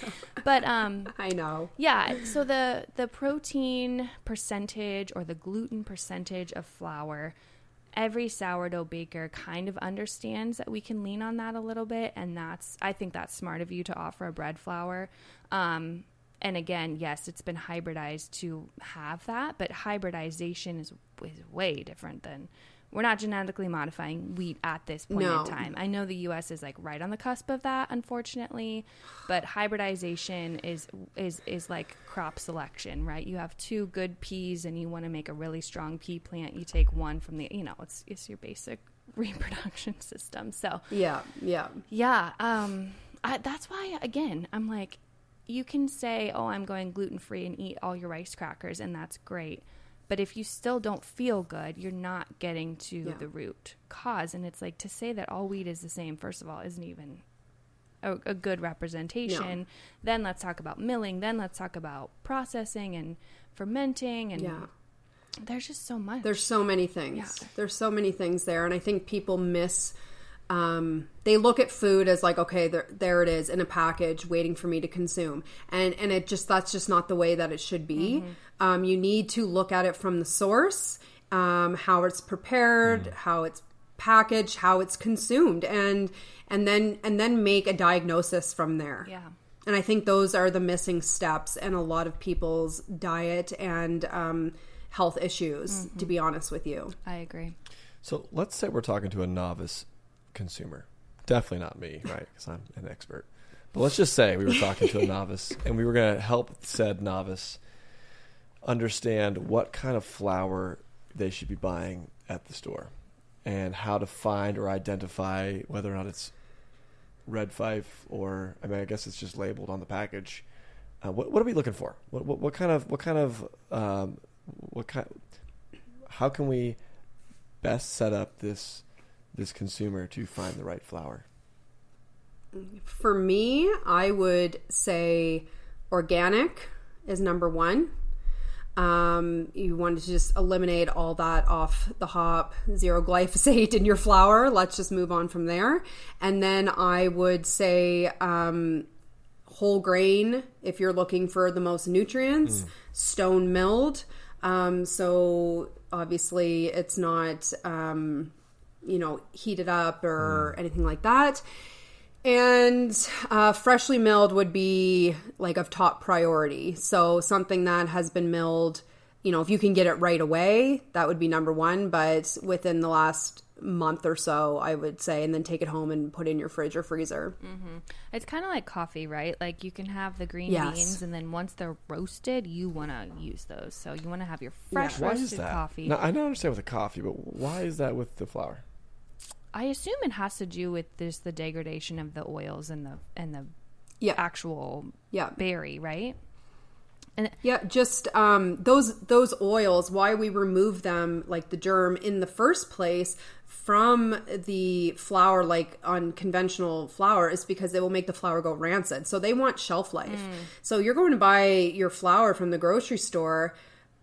Like when was that milled? How old is that wheat berry? Mm. When was it milled? How long did it sit in some sort of holding tank at that milling facility before it was packaged and sent sent off? And then how long has it been on that grocery store shelf? Mm-hmm. Like there's no integrity left in that bag. It is just white dust that is full of like dough conditioners and you know lots of other chemicals to make a beautiful loaf of whatever. Right? So it's just again looking at flour in a way that it, it needs to be a basic like it's a basic essential and like let's make it and eat it as basic as possible. Yeah. um, to get everything that we want out of it and a digestion nutrients vitamins um, all of those minerals that are in there and just you know and fermented. Like it's just we don't need to be scared of it. We just need to eat it properly.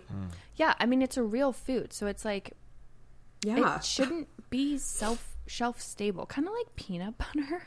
Like i remember i was Oh, listening to someone that was like if your peanut butter doesn't grow mold you should be concerned which i was like why? Why would we store peanut butter in the pantry instead of the fridge i mean a lot of people don't even eat peanut butter regardless but i think flour we're just not used to thinking of that as a like real kind of food with yeah um, oils and things to be preserved Yeah. because the stuff on the grocery store shelves takes that out Yeah. for that very reason. And with the, unless the consumer Exactly. is educated, we will not know. So So are bags of flour labeled then with like mill date? Like, hey, this was milled on X date. Is that a thing?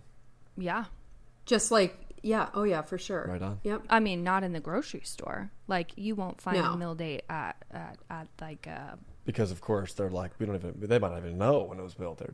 oh yeah. they probably don't even know where it came from like it's probably like a you know it's just a random facility where you know so many and that's the thing too like you know farmer joe over here and then fred and dennis and so on and so forth can they all ship their their grain to one facility and i mean their integrities obviously may not be the same or whatever like you just don't know what you're getting but that's just that's the same with anything else in the grocery store right so yeah, there's so many comparisons. Single source, freshly milled. I mean, Yeah. it is so much like coffee. So, so we have some ideas on how to how to Yes. find some some good flour. Um, but what what what um what's the? I know we kind of touched on this a number of different times, but A to Z, and even if there's only two steps or whatever, what best best picture you can without looking up like video footage, which I'm guessing you can go to Better Basics Milling's Instagram page to see more of this. But what's the process of milling flour look like? What what is what is that process? Okay. So it is the wheat berries go into our hopper, which is like a cone like structure on the top of our mill. And then it, it agitates down into um, two big stone or granite stones that rotate. They crush the grain. Um, depending on if we're doing whole grain or sifted flours, but if we do whole grain, then it just crushes them and then comes out the front of the mill and that would be your whole grain flour. It's 100% what went into that hopper has come out, and that is your whole grain flour. Um, which I know that you wanted to touch on versus like a whole wheat flour. yes. So, whole grain flour is the whole grain, as it states. Whole wheat flour, a portion of that bran is actually removed. Um, so, you're not getting the same, it's not, they're not interchangeable. Um, and they do that to make a lighter flour, but also um, for shelf stability. So, anyways, that is that's a whole grain. If we are doing the a sifted flour, it would go through that same process, but instead of it coming out the front of the mill, it would then go along our sifters that run horizontally across the side of our mill, and it would be rotating and um, just a portion of that flour that can fit through the sifters uh, will come out. So it goes from um, like coarsest to finest in our sifters, and then we'll rerun it back through and get a little bit more out. But we test all of our flours to make sure that what we've put in, we're only extracting 20% of that once it's finished. And it's usually like the largest portions of the flour, right? So you're getting like the big Mm-hmm. hunks that might not have been ground up all the way. Yeah. Yeah. Yeah. So it just makes a really nice, uh, silky, fine uh, flour. But if you look at it, you spread the flour out on your hand, you're seeing all that bran specks in there. You know, you've seen it. Yeah. And um, it's it's for me it's like oh there's all my little babies Mm-hmm. like they're like it's so comforting to see them there because you know that that's where my nutrition is you know you can physically see What it What do you do? I'm curious if you can do anything with that 20% that you extract. Can you like remill that? Can you throw that in baked goods? What can you do with that?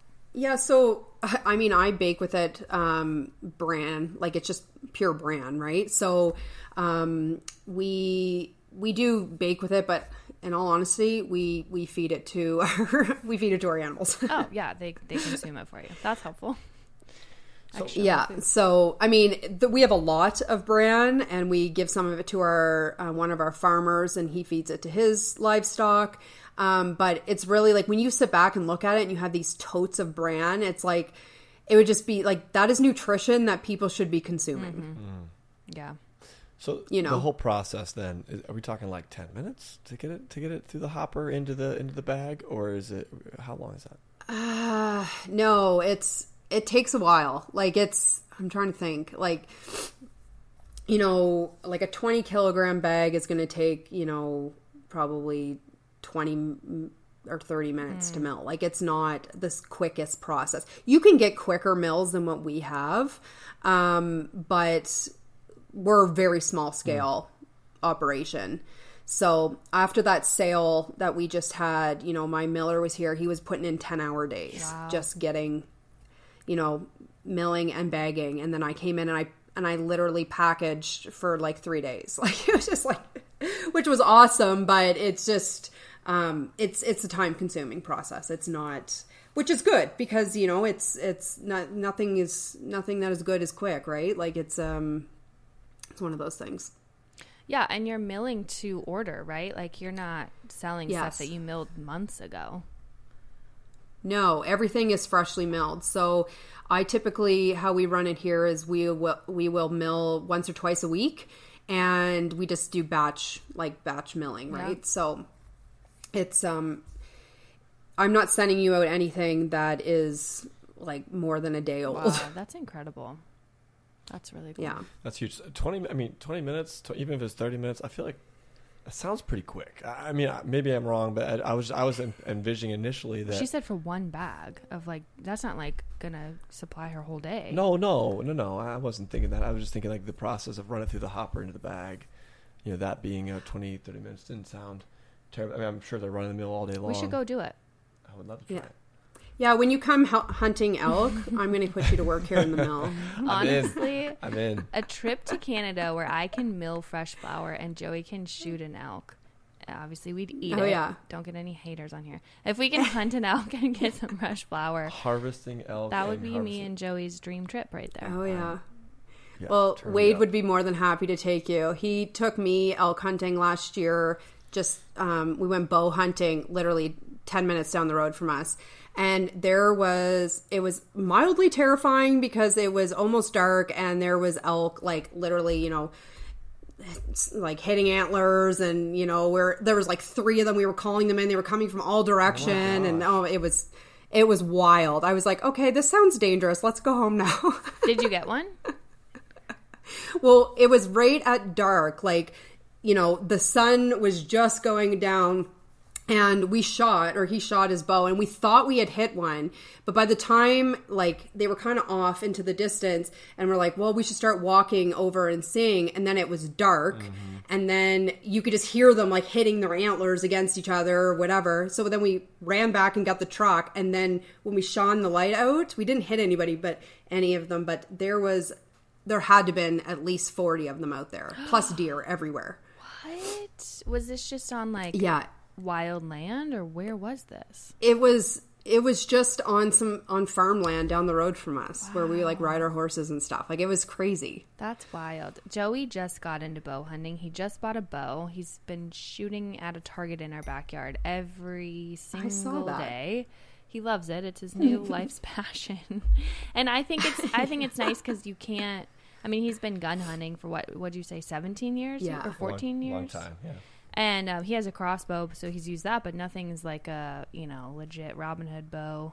I guess it's a it's not really Robin Hood, but um, yeah, I'm, we're always a big fan of anything wild game when we don't have to go to a grocery store to get our meat, and we can be Yes. self sustainable in that regard. Well, that's beautiful. yeah Any kind of craft like wade that. loves to elk hunt any kind of craft like that gets me hyped. So You yeah. feel like hunting is a craft for you? Oh yeah, absolutely. Interesting. Yeah. Oh my gosh, I never heard it painted like that. Is hunting is hunting popular there? Um, in the Midwest, yeah, I would say like in Ohio, Yeah. Indiana, New York. Um, I mean, I guess down south you can hunt like wild boar and things. Here, obviously, it's deer hunting. We do some squirrel hunting. Um, yeah, I mean, I think there's still like a little bit of a.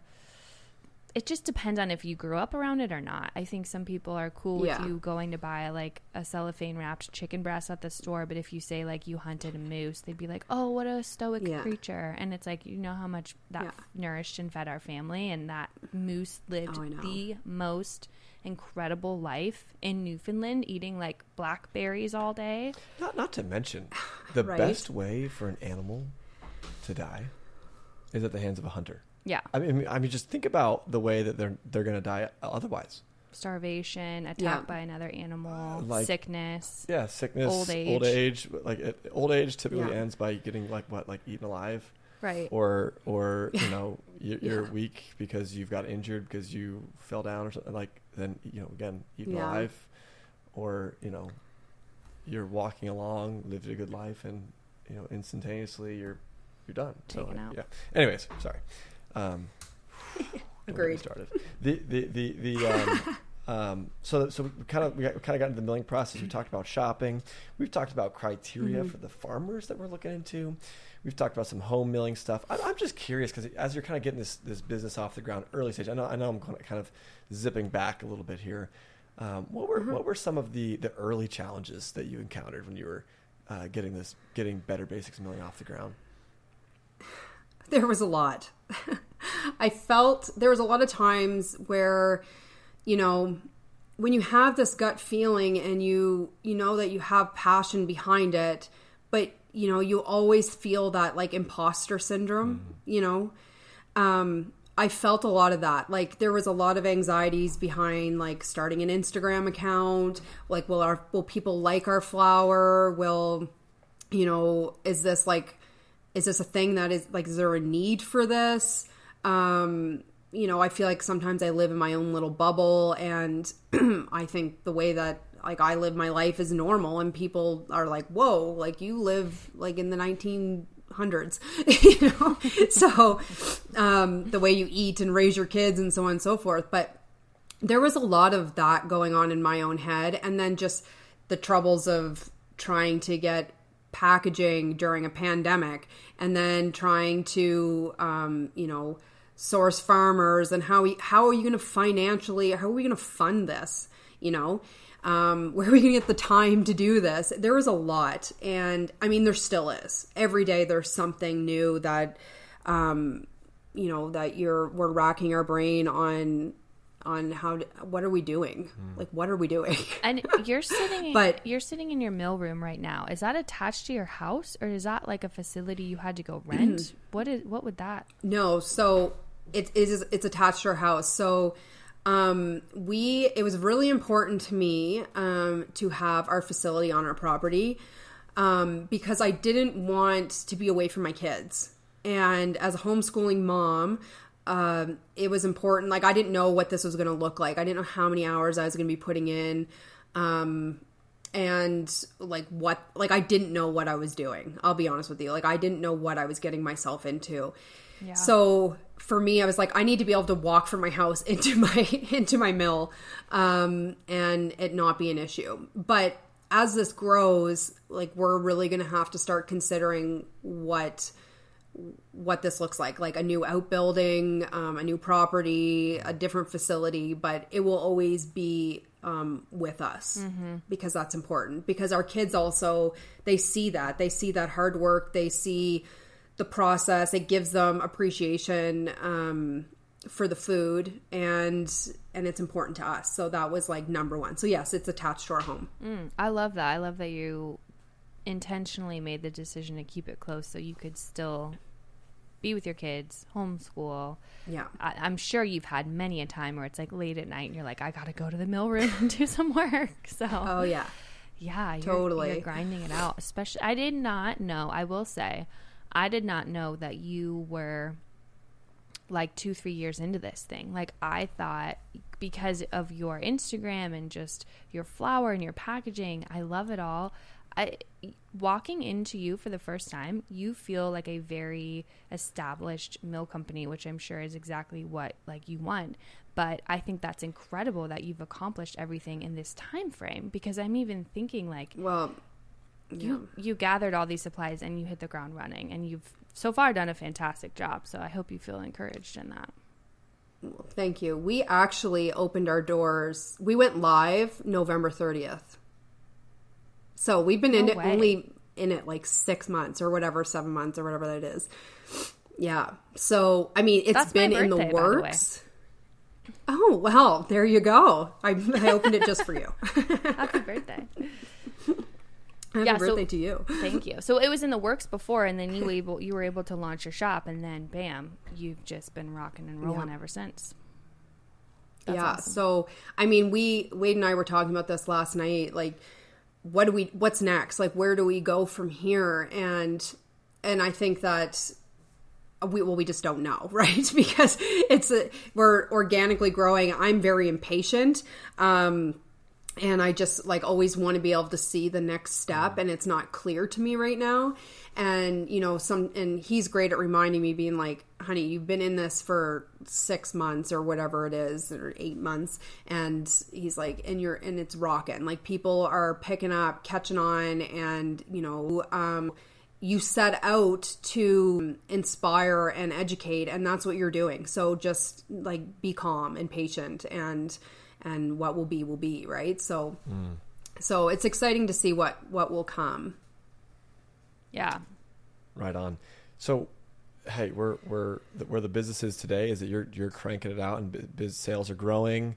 You're you're trying to probably figure out operations, right? Like who's who's going to Yes. be you know man in the mill, who's packaging this up. You know, should we be looking to other properties? And uh, what I would say is is that there's there's this this constant thing in business and. And um, you've already experienced it, I'm sure. Um, it's it's like this with family too, right? But in some of these grindy phases, it's so easy to to be so excited about the next phase, which can also feel sometimes grindy. But then you look back and you're like, man, those were the good old days. Yeah. And Yeah. um, man, it, it is so hard, and you're working your your your tail off, and and you're doing so many awesome things, and you're you're putting real food into people's hands, which is such fulfilling work, and um, that's that's uh, I, I'm a huge fan, big big uh, Better Basics Milling and Alyssa fan, and Wayne. He sounds great. I feel like um, I feel like you guys are Wade. Sorry, you guys you guys are getting after it. Um, Alyssa, what uh, what are you learning today? So obviously you're learning lessons, I'm sure, within the business, but you know when it, as it relates to just real food and the ways you're providing for your family, um, you know what what are you learning today? I feel like every day I'm trying to learn something new. Our focus, obviously, in our business is to expand into different grains and flours. Um, so that's something that I've been putting a lot of time and effort in to. Um, but on the, you know, in our personal lives, um, we are focusing more on like homestead stuff. So I want to, my goal is to learn all I can um, to be as self sufficient as possible. And that is something that is a big goal of mine and Wade's. Um, and just be able to produce and store food properly and that. So I'm really into that right now. Um, and just collecting animals and, you know, the whole, the whole thing. So that's something that, um, that's something that we're really passionate about and trying to teach our kids. And every year we learn something new. Our garden grows um, it seems. It's now like a half acre um, our animals keep collecting. And um, and people are like why do you grow so much food? And it's like because then we can give it away. Like a seed costs us nothing you know? So and you can just nourish other families. And then once you do that it inspires them to have their own garden. So it's really something that um, that that I'm I'm learning. I learn a lot from Wade, but obviously different Instagram accounts. I just love following people who love to like preserve and like homestead and stuff like that. So that's like my big like personal passion other than my mill. Um, but I think they're very much tied together because it's all about just like living a traditional type of lifestyle and, and nourishment and, and stuff like that. So When did the the homestead get started? When, when did when did you kind of get to the property that you're at now? When did you get your first animal? When, when was that? Yeah, so it started in 2014. We moved here. Um, and I think maybe it was the following year that we actually put in a garden. And then that just slowly grew. And then Wade was like, we should get chickens. And I'm like, no, we're not getting chickens. And then, and then we had chickens. And then, and then the chickens went from like, you know, five chickens to like 25 chickens to I think at one point we had like 60 chickens. gosh. Um, and then we had a couple like fox encounters that uh, wiped out our chickens. Those were all laying hens. Um, and then we just kept replenishing and incubating and then getting different types of chickens. And then it kind of became like a thing. Now they're just a staple. Um, and then we started meat birds. Um, so we would could stock our freezer this winter with chicken. Um, and that this year is our first year for that. And we also um, have two pigs that we will butcher in the fall. So to stock our fridge again. So we kind of try to like Wade does like a fishing trip. Uh, he just got back um, from a fishing tri- trip, and he does like the halibut and salmon and all that stuff. So we get a little bit of that, and then he hunts um, in the fall. So we usually have elk, and we bought like half. I think we bought a full cow. Then we have two pigs and all these meat birds. So we're pretty much stocked in the meat department. Yeah. And then we preserve a bunch like out of our garden. We have a ton of food there, so we have a pretty rock and cold room come like fall. What, what kind of meat And, birds? we, um, what kind of meat birds we got on the on the property? Uh, that's a good question. I'm trying to think what they're called now. I don't know. That's a Wade thing. Like what type He's of the one chicken? who. What Uh, do you Yeah, are they chickens? Yeah, chickens. Oh, yeah. Oh yeah. Yeah. Yeah. got it. Yeah. got sorry, it. chickens. Were you thinking like pheasant? I don't know. I was like, maybe it's you know ducks or pheasants Oh, yeah. or turkeys. I, I I no, didn't no know. chickens. Yeah, and then we Right have a horse, and he's just he he was uh, a Christmas gift to me this year. So he's he's my old boy. He's like 20 years old, and he's a real delight. So He's we love him too. He's beautiful though. Thank you. I feel like he's. I think so too. Yeah, he's like the star of the show. What what, Mm-hmm. what how much are the kid how much are your kids getting involved in all the homestead work? I mean, I'm I'm guessing Yeah. some, right? a lot. so my my my girls are actually at camp right now, and let me tell you, I'm feeling it because I have to do all their chores um, in the morning. yeah, so I'm I'm out there feeding, you know, the chickens, collecting the eggs, and we've got one hen there that likes to sit on the eggs, so it's like a battle royale with her every morning, and then and then you know going in into the pigs to feed them they're rambunctious group. Um, and then hauling water down to to our meat chickens and stuff like that. So it's like you know a good 30 minutes of me feeding animals in the morning. Um, and then the horses too. So the girls actually do that. They're on like a rotation where one of them does the what we call chicken so they do all the outdoor feeding twice a day and collect all the eggs and wash all the eggs so that they can sell them. And then the other one does kitchen so that's clean up after the meals dishwasher unload the dishwasher and stuff. So they're on a rotation every day. Um, and then the little guys just help. Like my littlest Bodhi. He helps me feed the horses and do all their grain and powders and all that stuff in the morning and stuff. So they're they're very involved. And then in the garden they're little weed pickers. They've got the perfect size fingers to get Totally. that dexterity is on point. Don't you feel like? totally. Don't you feel like? Because I think it would be really easy to look at you from the outside and say, okay, she's got five kids in her house. She's running a mill business. She's on property. She has all these animals. Um, like that's a lot on you. But I I like that you your kids are a part of it. And what I was going to ask is like, don't you feel like that's a necessity? Like you, Yeah. I feel like kids are not a hindrance to our goals in our life. They are actually helping us work towards them.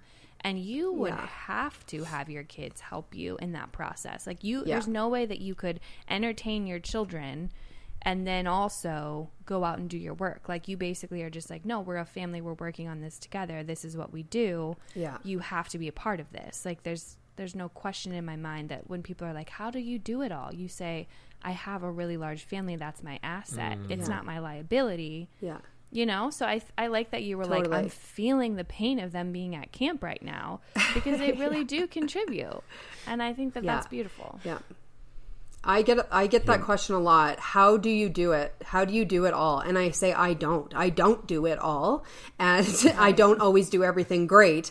Um, but I try my best, and um, there's definitely days where there's a lot of stress, and you know the kids kids will be kids, right? And but they're like my kids are really helpful. Um, and everybody has to chip in. And I, I make that very clear to them that without you and without your help, like this this show does not go on. So we need you here. Mm. So they feel important and they it's not just a chore for them, right?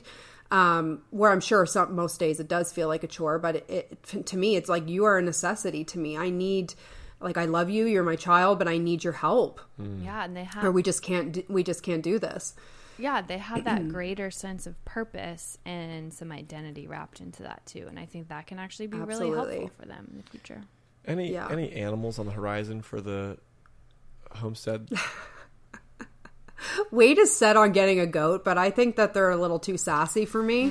Mm. Um, and they'll eat he's like it's a it's a lawnmower i'm like yeah it's also a house eater and like you know they'll eat anything right, you put in front of them so I don't know. We have dreams of um, owning like a proper farm, and you know, because right now we're on like a four acre parcel, and we're quickly outgrowing um, that. so, but you know, I think that honestly, the the animals could be endless. Mm if I was to be honest with you. what an answer. Just awesome. endless possibilities I, of animals. Endless. I had a moose drinking out of my pool this spring. So no. maybe a pet moose. Just kidding. I don't think people realize how large moose are. Like Joey was trying to oh, explain yeah. to me after he went hunting and like we would YouTube it a little bit uh, it's like two horses stacked on top of each other. I mean, they're just giant. they're they're crazy. They're insane. And he was a he was a baby moose too, yeah. and like he was still big. And I was from me like I was like two meters away from him. I'm like, get out of my pool, and he was just looking at me, being like, no, I'm going to drink this. I'm good. Thirsty. Oh, word. They're, they I'm look thirsty. so out of place. Is yeah. the way I explain it to people. I'm like. How yeah. are you surviving in the wild? Yeah, it's like a dinosaur. They're it's like a... giant. I mean, oh, they're they're so weird the target. I wish we had moose here, but we don't.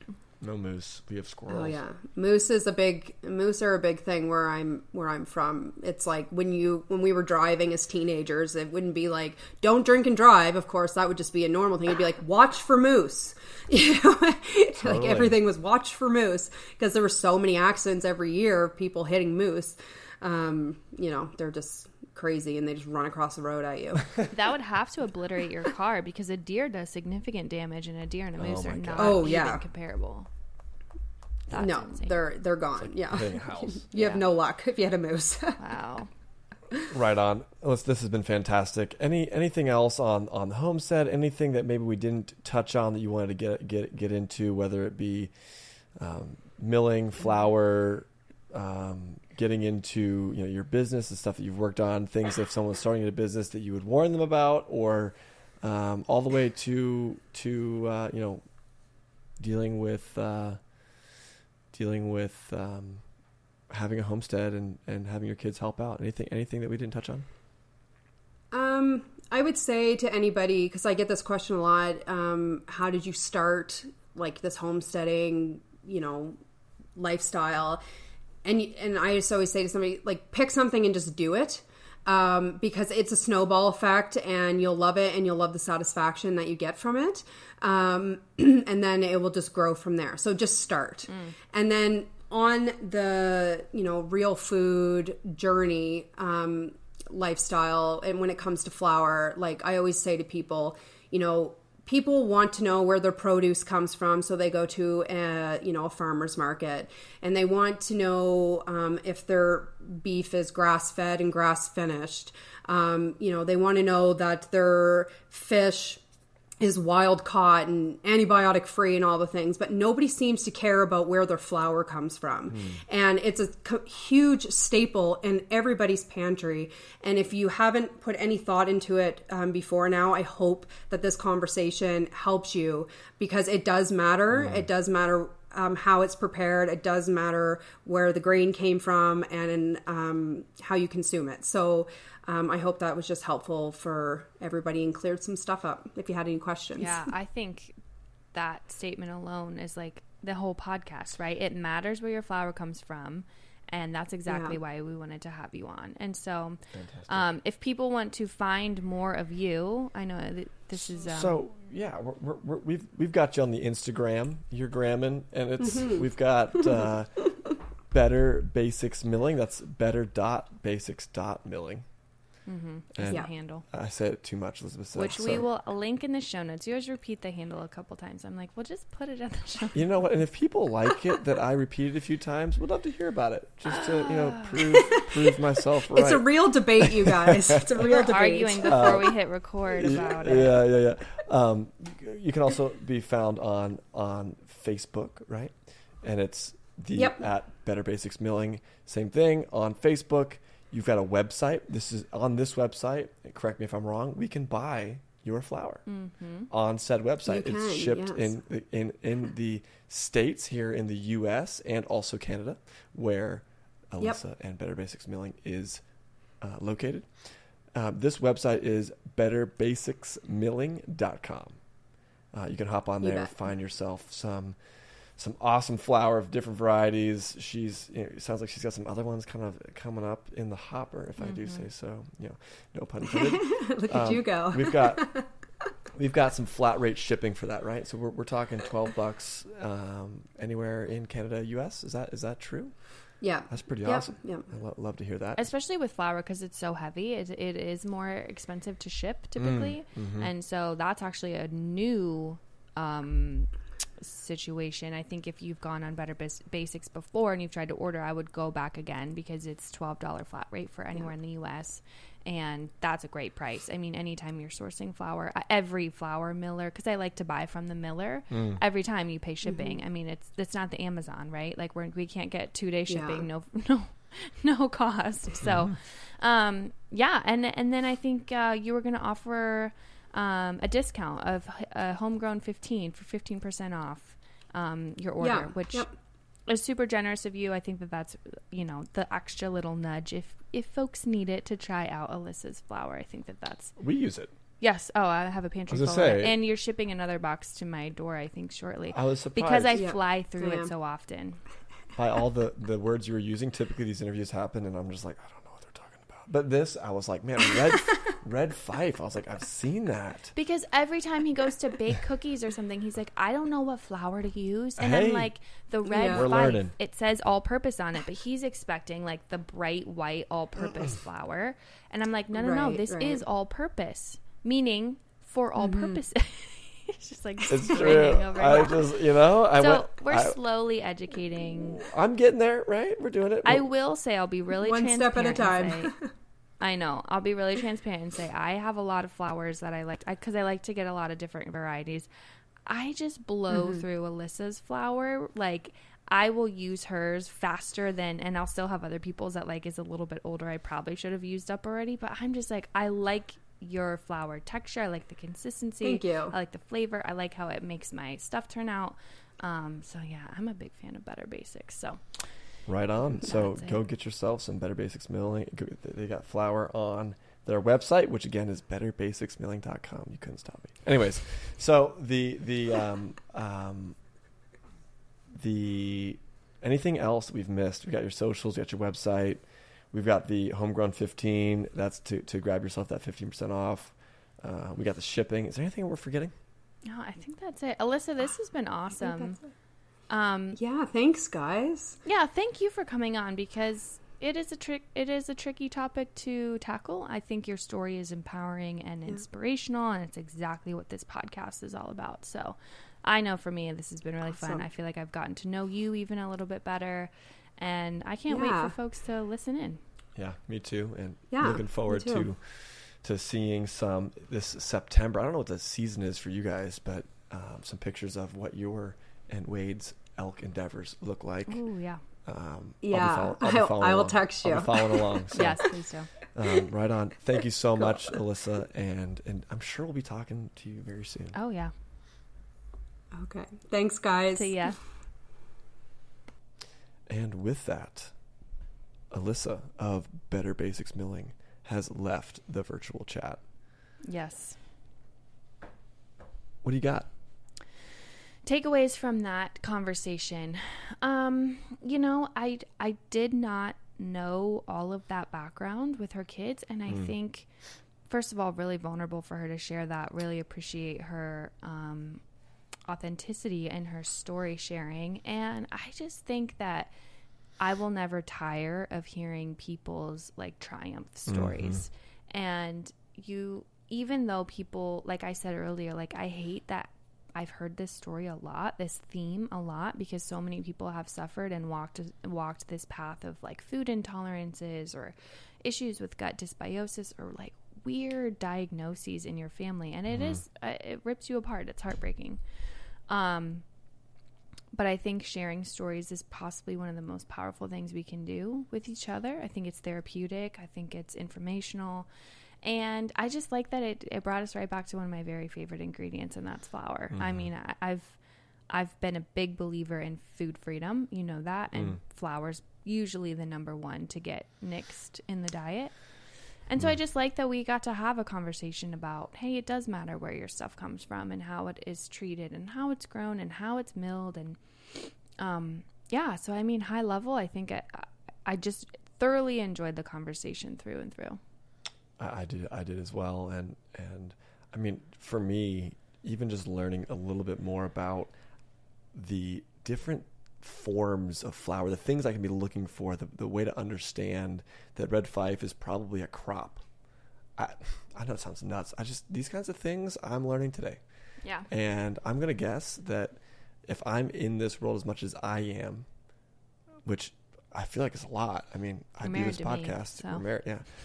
And, and if I didn't know that, then there's probably some people out, out there that, that also don't know that. So, Mm-hmm. um, cheers to me helping be the voice of, I don't know, ignorance. The newbie. The newbie. I don't know. Ignorance It's feels not ignorance. rude, but um, we we novices we we need to start from the beginning because a lot of this stuff can become pretty overwhelming, and so um, right on. I, that that that for me was really educational. I enjoyed it. I feel empowered to go home and pick flour for the next time I make waffles for Ruth. You know which one to make, which I know one which pick. one.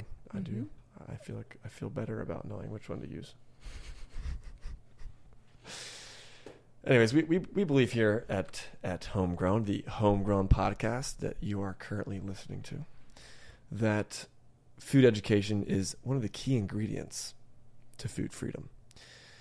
And education can be found in a number of ways, one of which is listening to this podcast.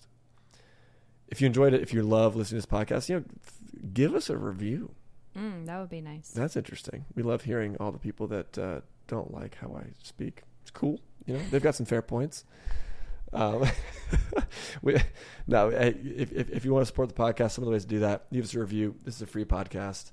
Uh, keep listening. That's that that uh, keeps us excited. Keeps us doing what we're doing, so we can kind of keep churning out some more awesome interviews like we had today with Alyssa for all of you all. It's also good for me, as I just talked about, because I like to learn my, myself.